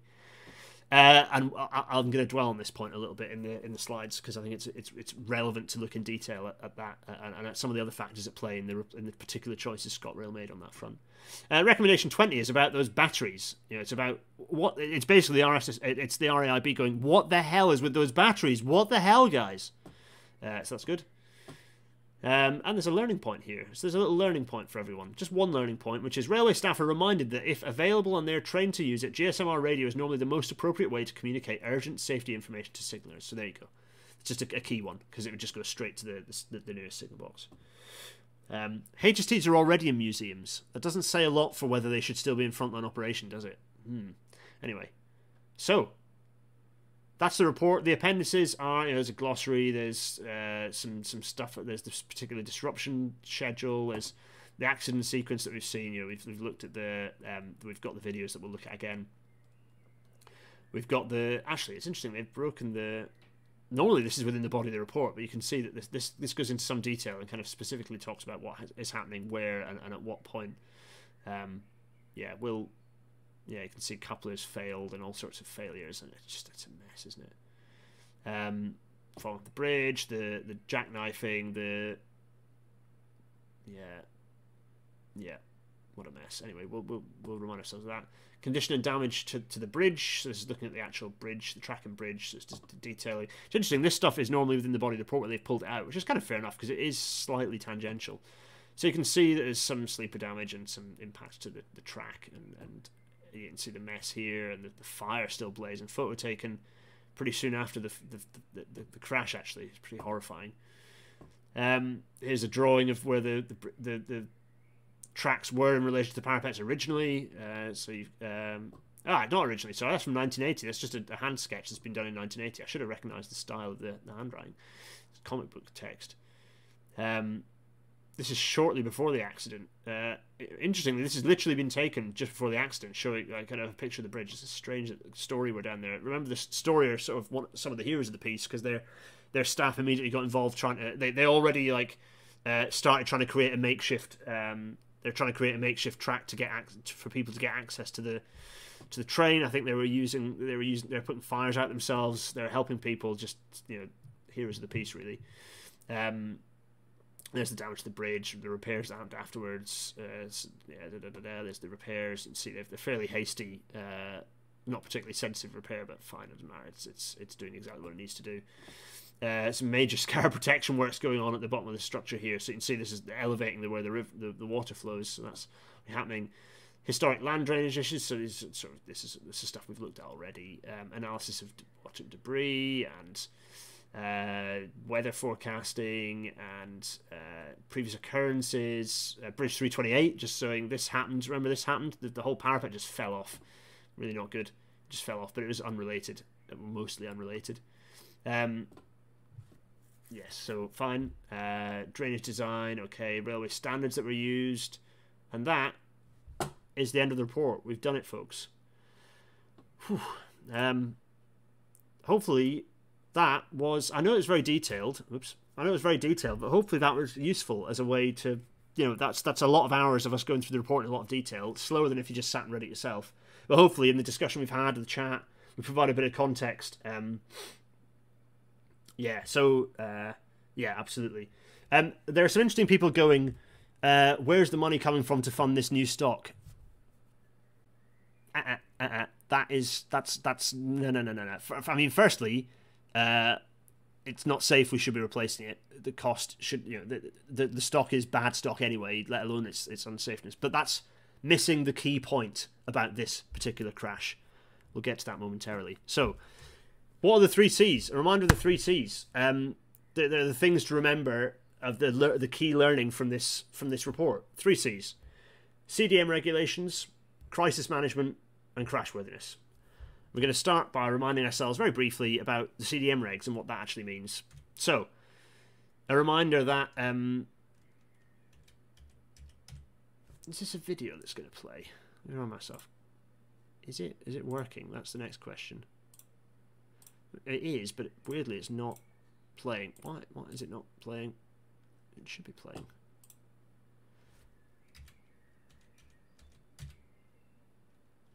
Play.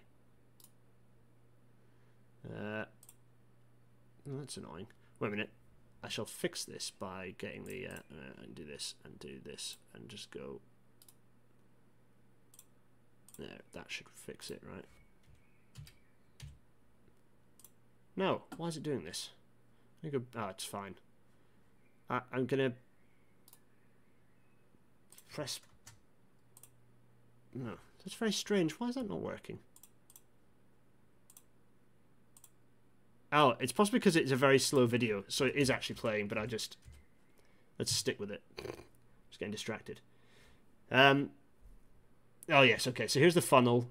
Uh, and the... So this is, this is the CDM regulations, so it's a reminder of this to do the drainage. So there's that funnel and the washout and then what was replaced and that bund and the what the bund did is focused all that water to a very heavy flow rate which then um, so you can see there's that bund that was just randomly added, um, flowing into the drainage system, which then washed out essentially. So the, the bund focused the, the water and ended up in this in this in this sort of flood kind of washout. So you can see what's happening here is that the the, the extra flow from the bund has washed the material out, um, and then resulted in that big uh, pile of debris kind of um, adding in, and you can kind of see where that washout has occurred, and the debris uh, and the debris down here. So there it is, washout. You can see where the train ran through it. You can see all the material. Um, and how did that happen? Well, it happened because of a, a fundamental. You know, you see the consequences of it. Sorry, there's, there's the consequence. You can see the position of the. Uh, you can see the position of the. Uh, where's OBS? I need OBS up. Position of the of the washout and then the train derailment. You, you have seen this picture a few times. This is from the Evening Express, I think. Uh, this picture. Um, and CDM regulations. So, firstly, this is you know this relates to the regulations themselves. They were updated in 2015, originally introduced in 2007. Um, the, the CDM regulations 2015, and those define the responsibilities of people involved in in construction projects, right?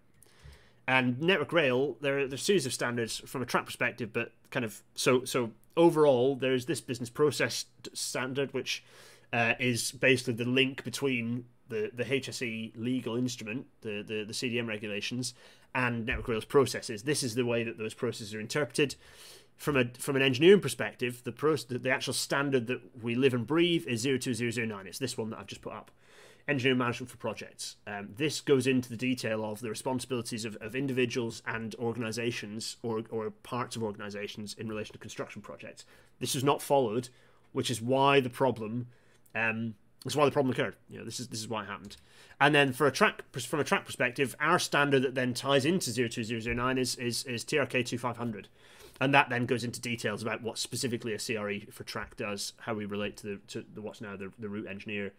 Um, so these are the four sort of documents that are that are worth having a hold of um, and understanding as as as engineers uh, to understand this process. You know, um, so the drainage standard is actually Civ 65, uh, but again, that uh, sorry, Civ 65 is the design is the actual design standard, but the the civil um, engineering assurance arrangements for the design and construction of um, of civils assets. I don't know what the civils one is actually, but um, certainly from a track perspective, track used to be drainage, now it isn't. Drainage is now civils, so I don't exactly know what the civils standard is, but um, this is the track one.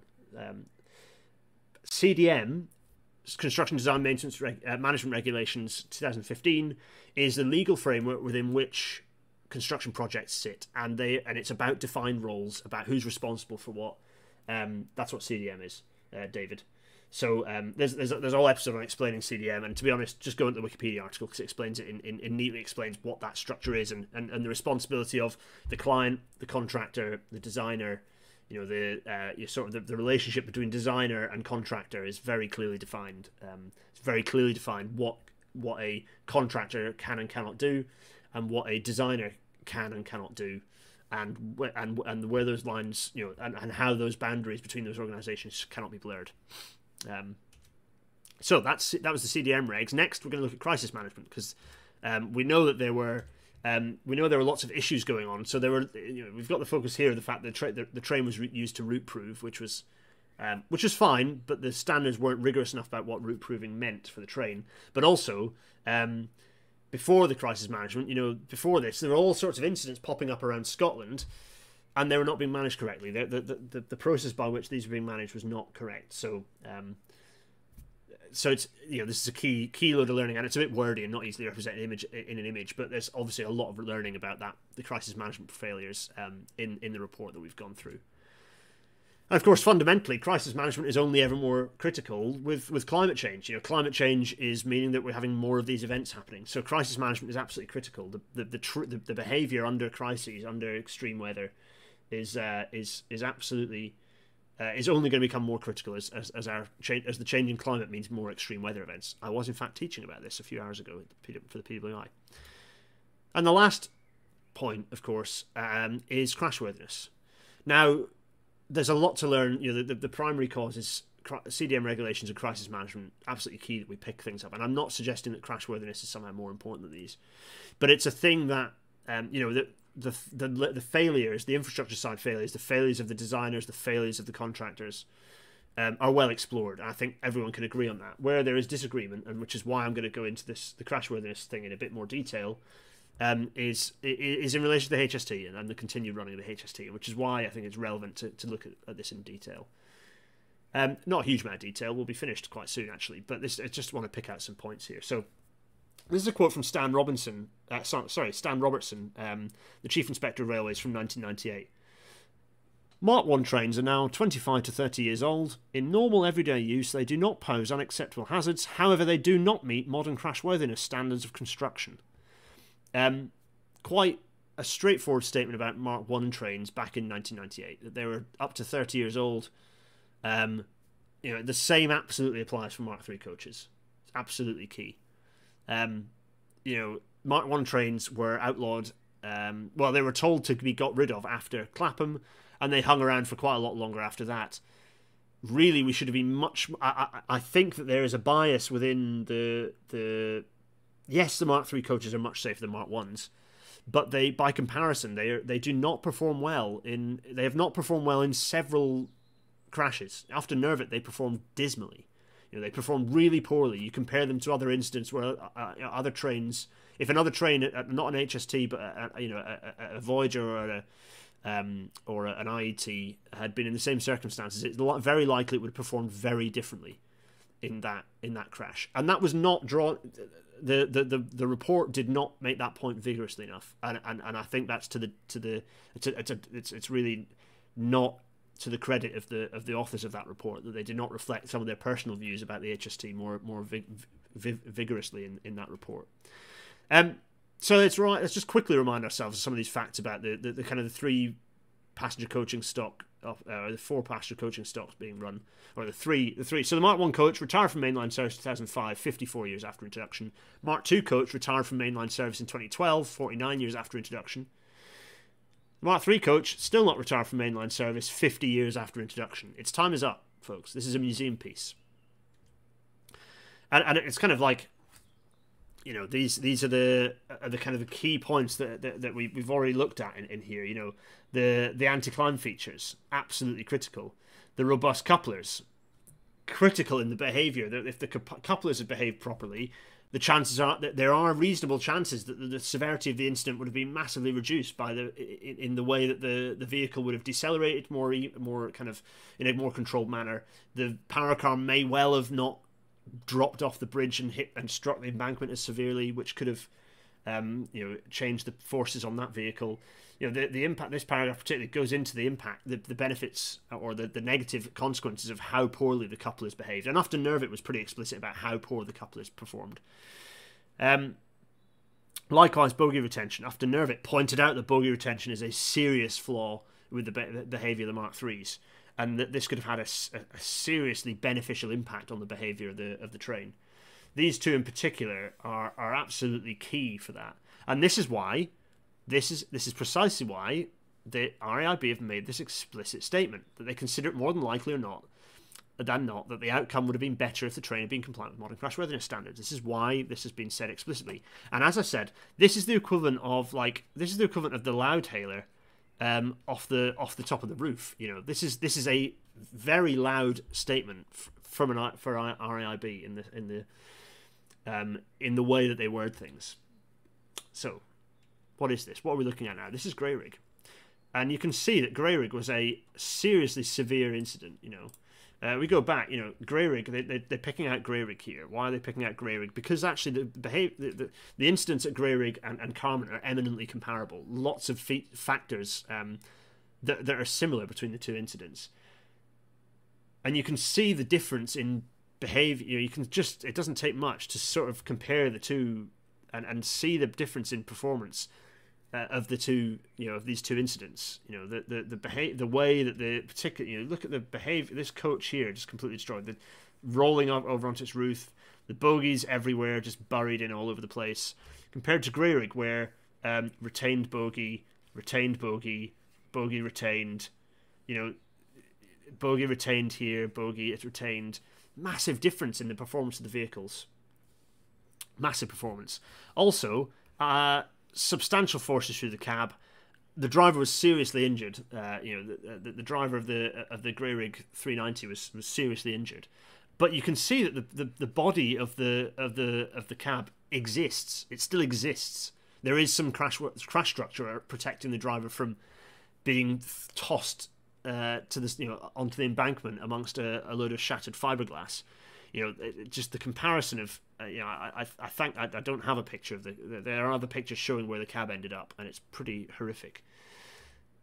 And again, like, let's look at these this force. Let's let's get in my mug um, and just very quickly look at this table that I did from the last report, from the last from the interim report thing, right? So the speed at Grayrigg was 95 miles an hour. The speed at Carmont was 73 miles an hour. It's not just about that. As David, as you rightly pointed out several times, it's not just about speed. It's about the rate of energy dissipation, and we didn't know that when the interim report came out. We do now know the rate of energy dissipation because we know how rapidly the vehicles decelerated we know that the, the, the, the vehicles decelerated in 9 seconds at Grayrigg. They decelerated in 15 seconds at Carmont. We know that the number, the, the energy involved at, uh, you know, the report itself is explicit about that the, the, there was 1.7 times the, the energy to, to train mass ratio. Um, th- that's what they drew attention to in the in, in, in the report. The RAIB drew attention to in the report. Um, we can see that you know there's 421 megajoules of energy um, of the of the Grayrigg train, 145 of the Carmont train. You know the, the train was slower and weighed less, right, uh, at Carmont. So combine that with a with a a slower deceleration overall, you have a substantially reduced rate of energy dissipation at Carmont. You know, the Carmont involved only about 21% of the average rate of energy dissipation as at Grey And yes, that's an average.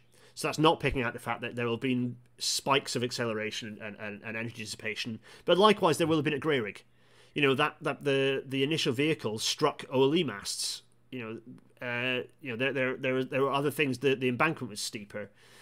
Um, so so you know and and this is not like they're n- nominally similar. It's only a, a, slight difference. There is a substantial difference between these two. Um, between these, you know, there's a huge difference. Carmont involving only 21% of the average rate of energy dissipation is a massive difference. So Grayrigg, more energy, dis- higher rate of energy dissipation, and substantially better vehicle performance and it's worth then just just kind of looking in specifically at the at the summary paragraph about this because because they really they really reinforce this point uh, in, the RAIB really reinforce this point in the report. A train built to modern crashworthiness standards would have had a number of design features that are intended to provide better protection for occupants and keep vehicles in line should they collide. So it's the anti-climb features, the more robust couplers, and the bogie retention features. These are the three key features that the HST just lacks. Um, it was designed and constructed before the standards came into force, the HST, and um, RAIB considers it more likely than not that the outcome would have been better if the train had been compliant with modern crashworthiness standards. So they're rewording it, but they're being explicit about that. Let's kind of remind ourselves of the of the way this ha- of the kind of the the, the the the progress of the report and how that would have influenced things. So I'm just going to click out of here to just say so at this point, so the, the emergency brake was applied. So you see, the emergency brake was applied here. Um, just going to do this again. So, uh, actually, I'm going to go through this again. Yeah, so at this point, the I'm going to just wibble. Actually, I'm going to do this and. Uh, we're going to go back and watch this again. So, um, if I click on this, does it pause? Oh yeah, it does. Good. Right, I'll do that then. So uh, the train comes along, it strikes the and it derails here. And at this point, this is where um, there's not really any difference. The train is derailing, but the the way it's derailing, it might have swung slightly less um, with the couplers, but actually, I think the report earlier states there's less. You know, the, the the trouble is this cess is quite low, so the vehicle is naturally rolling to this side. But the striking the parapet end this is where the lack of a strong coupler and the lack of anti-climbers and the lack of um, crumple zone at the end of this coach. If this at this point this is severed, these two these are now two separate trains essentially moving in different ways. Um, if this is maintained, then this is where it's saying that the the, the the um, the rest of the train could have kept the power car in line and stopped it from rolling off the off the, the train off the bridge like this. It would have kept it in line here. The momentum would have pushed it forwards without it dropping off the bridge, which would have avoided it having this this collision with you know, this dramatic collision with the um, uh, with the with the embankment. The other thing worth noting is um, as the train comes along here, you can see. So um, we're just to watch this through again. So the train comes off. If we're watching now, the point at which you can see these the the vehicle at the end this is striking the embankment and, and jackknifing. Again, if these if the this if this train had remained on its bogie, it would not have struck the embankment in quite the same way as it had. It would have been be- bedding into the ballast. Likewise, immediately you see the lifting of these vehicles has meant they've come off the bogies immediately. So this is an example where you can see if they'd stayed on their bogies, if the bogies had been retained, they'd have been digging in. The extra mass of these bogies would have held the vehicles, the the, the bodies down. Um, it's it's just um, yeah, it's it's quite clear that the you know, that this is a serious a serious contributor to the severity of the incident. Again, that means that the vehicle threw over here, dug into the trees and the embankment, and meant that the there was another jackknifing incident and another sort of lateral force being applied to the vehicle. So this this train is spreading all over the place because of the oh, you can't see me gesticulating wildly. It's spreading all over the place because of the the coupler weakness and the bogie lack of bogie retention. These are these are this is fundamental. Um, and you can see the train energy is being substantially dissipated at this point, um, but it's not you know the story's not over.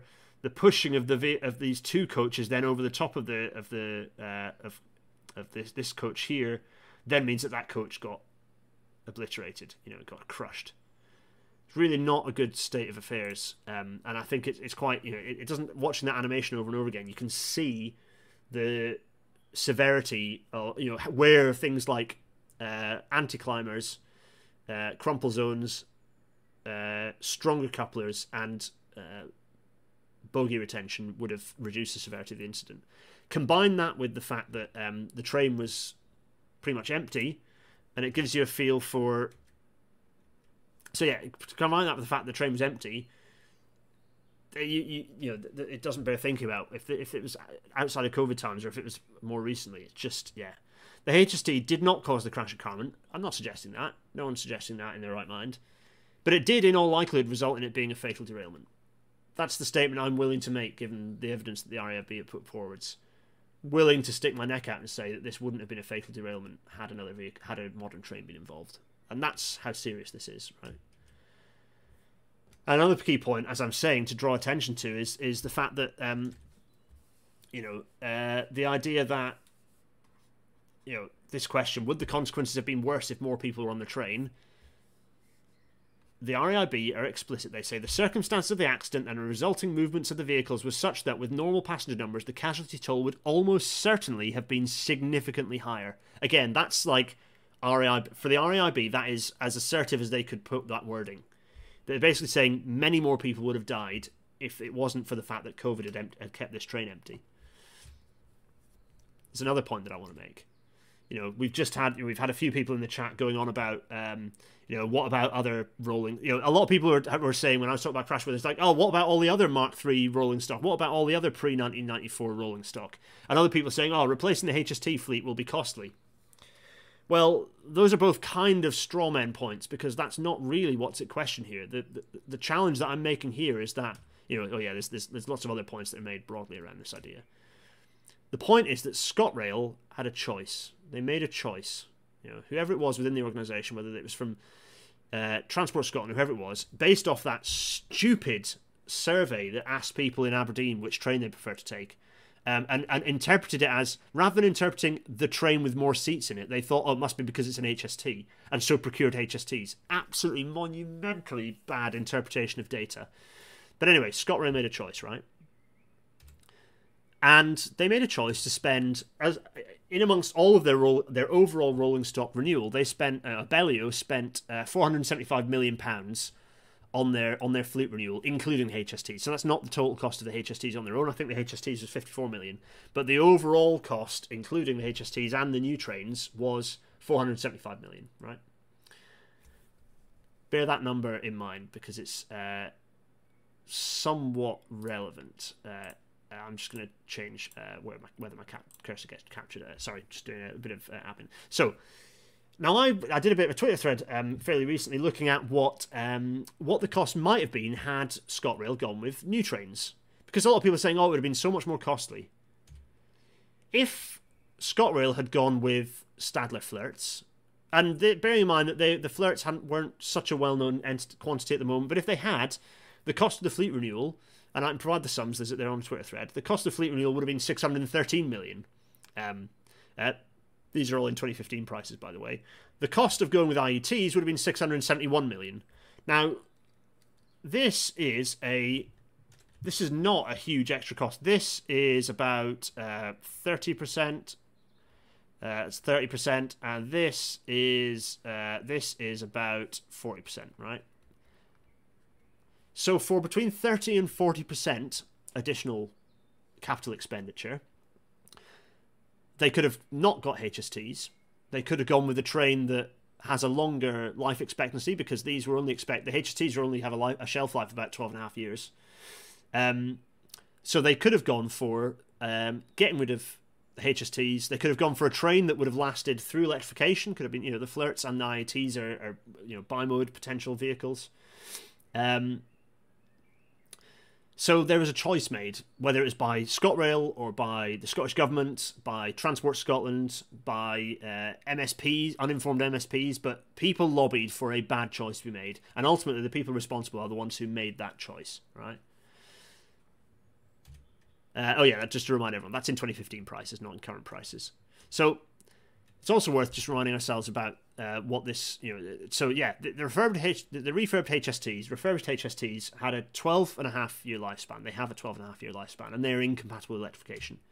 Flirts or IETs have a 30 to 40 year lifespan, which is compatible with electrification. So for 30 more lifespan, so so for 30% more cost, you'd have got 30% more lifespan. Yeah. So for me, this feels like a very bad decision was made, right? A really bad decision was made, and it had severe consequences. It didn't necessarily have to, there's, there's, but in this case, it had severe consequences. And and and this is not me pointing a finger at, at ScotRail. This is this is not me saying that they're that they're in some way culpable or negligent or any of these things. What it's saying is we need to think hard about data and think hard about the consequences of decisions we make. I was lecturing today about sustainable railways and about the fact that every decision we make has long term consequences um, about railway sustainability and broader sustainability.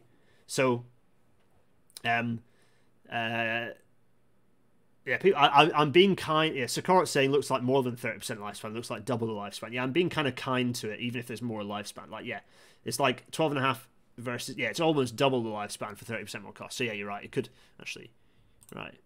Um, I can even type that right now. Uh, there we go. Everyone, I've done it. I've, I've fixed it for you. I've, I've corrected my slides. 50% plus more lifespan for 30% more cost. Yeah, absolutely.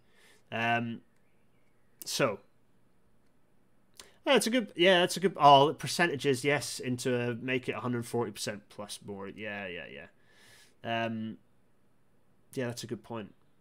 That's a that's a good point actually. 35 100 and it's probably 150 percent more. Yeah, yeah, you're right. It is. Um. Yeah, that's uh, let's let, us let us correct this. My I'm talking about data and stats, and here here I am screwing up my percentages. I think you get my point. For a lot more lifespan, not much more cost, right? Um, so this is my point that I that I believe vigorously in. Um, uh, yeah, also with the flirts, which are better, frankly, than the IETs for the simple fact that they provide level boarding. Um, the HSTs should no longer be in regular service, either passenger or freight. Sorry, um, intermodality, but I don't think HSTs should be running as freight trains either. Um, I know it's because they're cheap and they're out there, but frankly, the, the, the, power cars are not safe. You know, swap the power cars out, keep the Mark threes if you like, but I, would prefer them to just go and and safe modern rolling stock be procured instead. So, Carmont, the three C's at Carmont: CDM regulations, crisis management, and crashworthiness uh, are the things that we need to remember. And you know, these these are it's really important that we take the lessons away. I think the key lessons to learn and take away are the CDM regulations and crisis management stuff. For, from from me as an engineer, the CDM reg stuff is by far the top of the list of things that I personally can learn from.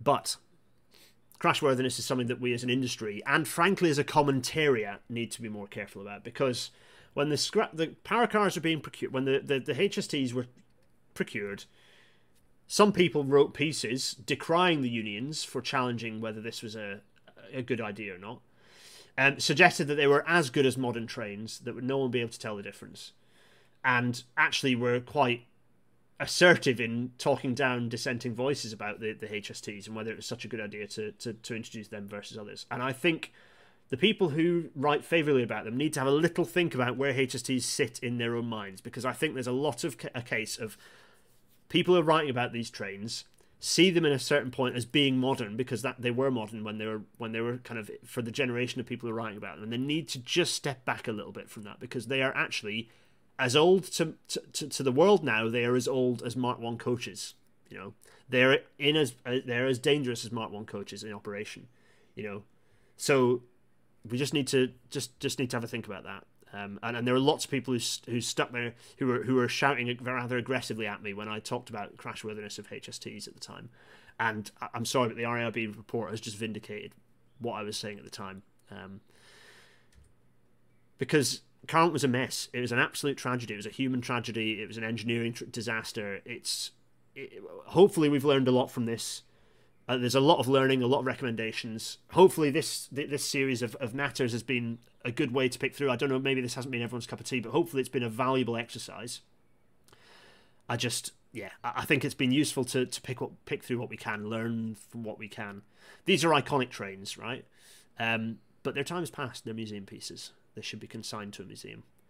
And and it's also worth just just a quick mention for the RAIB investigators. You know, it's very very good good work. You know, it's a very it's a good report. It's an exhaustive report. I think it's a really good piece of, of work that, that should be looked after in great detail. You know, and, and and sort of heeded by everyone across the industry. And it provides us some serious tools as engineers, certainly, to push back on things like drainage corners being cut. Things like oh, can you just quickly do that bit of documentation? Don't worry about as builds. That sort of thing really um yeah really good stuff from an engineering perspective stuff that i'll take forwards and i've already used in my in my day job. So this is available on all good podcasting platforms. It is in it you know for the audio only people. I don't know how well this has worked for you in audio only form but uh hopefully some some useful points made. It does work better as a graphic medium i, I promise you but for those of you who do just listen hello. Um patreon.com slash gareth dennis to to to make more of this happen, to support this stuff to happen. Um, the the the merch the merch is out there. Masket.co.uk slash collection slash railnatter you can all go and um, uh, sponsor uh, a, we we definitely need to abolish the treasury mug to send to rishi sunak. You can do it. Buy it off the website put bubble wrap around it or, or rather when it gets delivered to you and you know it's from masket uh, wrap it in wrapping paper, stick the treasury address on it with Rishi, Rishi Sunak's name on the top, and send it over to him. Let him receive it. Hopefully, he'll tweet about it. Uh, PayPal.me or, or Instagram it or whatever it is that Rishi Sunak's brand team does for him. Uh, PayPal.me slash Gareth Dennis to loose change at me. And then for more of the chat, discussion of all sorts of things, and hints about upcoming uh, re reboots to series or, or relaunches of, of previous series that I'm quite excited about, uh, go to the Discord server, garethdennis.co.uk slash Discord. Uh, do it next week, next week's episode is episode 114. Um, we're revisiting an old format. You remember the just what structure should Britain's railways have anyway? We're going to revisit that format and um, have a think about. Because I was having a discussion while I was meeting people and talking, meeting Network Rail's head of buildings and architecture. It got me thinking about branding and about how GBR might be branded and how how, how, how that branding is going to interact with current branding, particularly the devolved cities and and countries uh, and nations.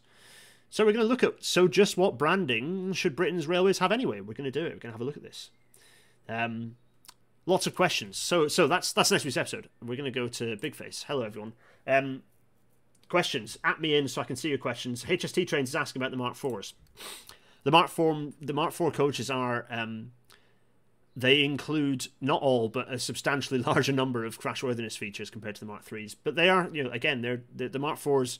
The thing with the Mark Fours is that their days are kind of numbered anyway by the fact that they gauge a bit differently to the Mark Threes. So um, they're, uh, yeah, um, they, there, there are fewer, there fewer, fewer of them about, and um, yeah, so but they include features that the, you know the couplers are, are better than the Mark III couplers, for example. They, in the instance they have had, they've been shown to perform better than Mark III's uh, did. So, yes, so so that's Mark Mark IVs. Um, all of the where are we? Let's see. Any other, any other questions? There was a question. Yeah, so that's a question about Mark IVs. Um, uh, yeah, that's that's that's that. That's I've seen all the. Oh wait a minute, Will Tucker. Do procedures for route proving trains now preclude use of trains which don't meet current crashworthiness standards? I don't know. That's a good question. I don't think so, actually, because that would preclude like all class 37s and all of the yellow trains and everything. So no, I don't think so. Um, it's more about running at caution, running in a way that allows you, if it's a route proving train, then run at caution. So if you spot something bad, you can stop in advance of it, or, or certainly stop before the consequences become severe. Um, yeah, do I, I, I never say hit the like and and share or no subscribe button stuff because it's it's irritating and, and I, I, enjoy not saying it. But it is true. Do do click a like because you know the algorithm not many people watch Rail Natter believe it or not. Uh, in terms of compared to people like Jeff Jeff pulls in the big numbers. Uh, I don't pull in big numbers. It's a, it's a it's a niche it's a niche thing Rail Natter but you're all a very dedicated group and I, uh, and I love you all very much. So um Oh, HST trains. Yeah, HSTs are fine for charters. Mark One's running charters. Like charters are fine. People get onto a charter train knowing and accepting the risk that they're in an old train. That's quite reasonable. Tom was asked, um, why was the train not ordered to run at low speed? So we ran, we kind of went through this a couple of, a couple of episodes in this series ago, didn't we? Um, the route the, the rule book doesn't require it. You know, uh, there. Uh, so not only does the rule book not require it, but the the signaler, the, the weather had improved. There was an understanding that that there had already been issues identified. So that, and, and, and trains passing, uh, the the, the, the sequence of um, of events was such that you could understand with the weather having cleared that the drivers, the driver and and the signaler would have a sense of right, we're just getting the passengers home now. We're, we're, kind of running the railway. We know that there have been failures here, there, and everywhere, but we, we reckon between here and Stonehaven, it's clear. On you go. So you can understand from a, kind of a behavioural, psych, you know, kind of a behaviour and a, and a, psychology perspective why you know, there was no mandatory reason for them to, to run at caution. So you can understand why they ran in the way they did. I think we went even went through this in the interim. Um, uh, David Shepherd doesn't uh, thinks that charter trains can still crash into other trains uh, and thinks scrap them all. Well, the charter industry is fine. There are a small number of trains that uh, means that the risk is substantially reduced. People, yes, yes, they they could run into other trains, but actually, you know, I, I don't, I'm, I don't think I, it's nice to have charters running around on the rail network. You know, Mark One, Mark Two coaches with a steam train at the front. It's fine. I'm fine with that. And like HSTs, HSTs fall into that category. I'm fine with it. Um, yeah, so it's um it's it's nearly been a two hour episode, but it hasn't been a more than two hour episode to, to please those of you who uh, don't like it when it goes on super super long.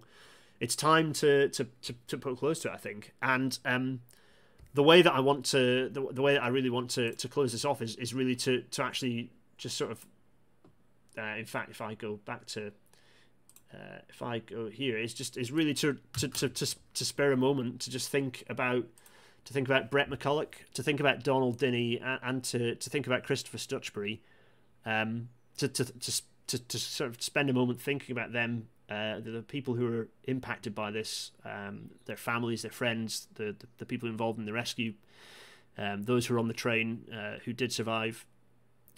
To, to have a moment thinking about that, um, and I will see you next week. Um, cheerio, everyone.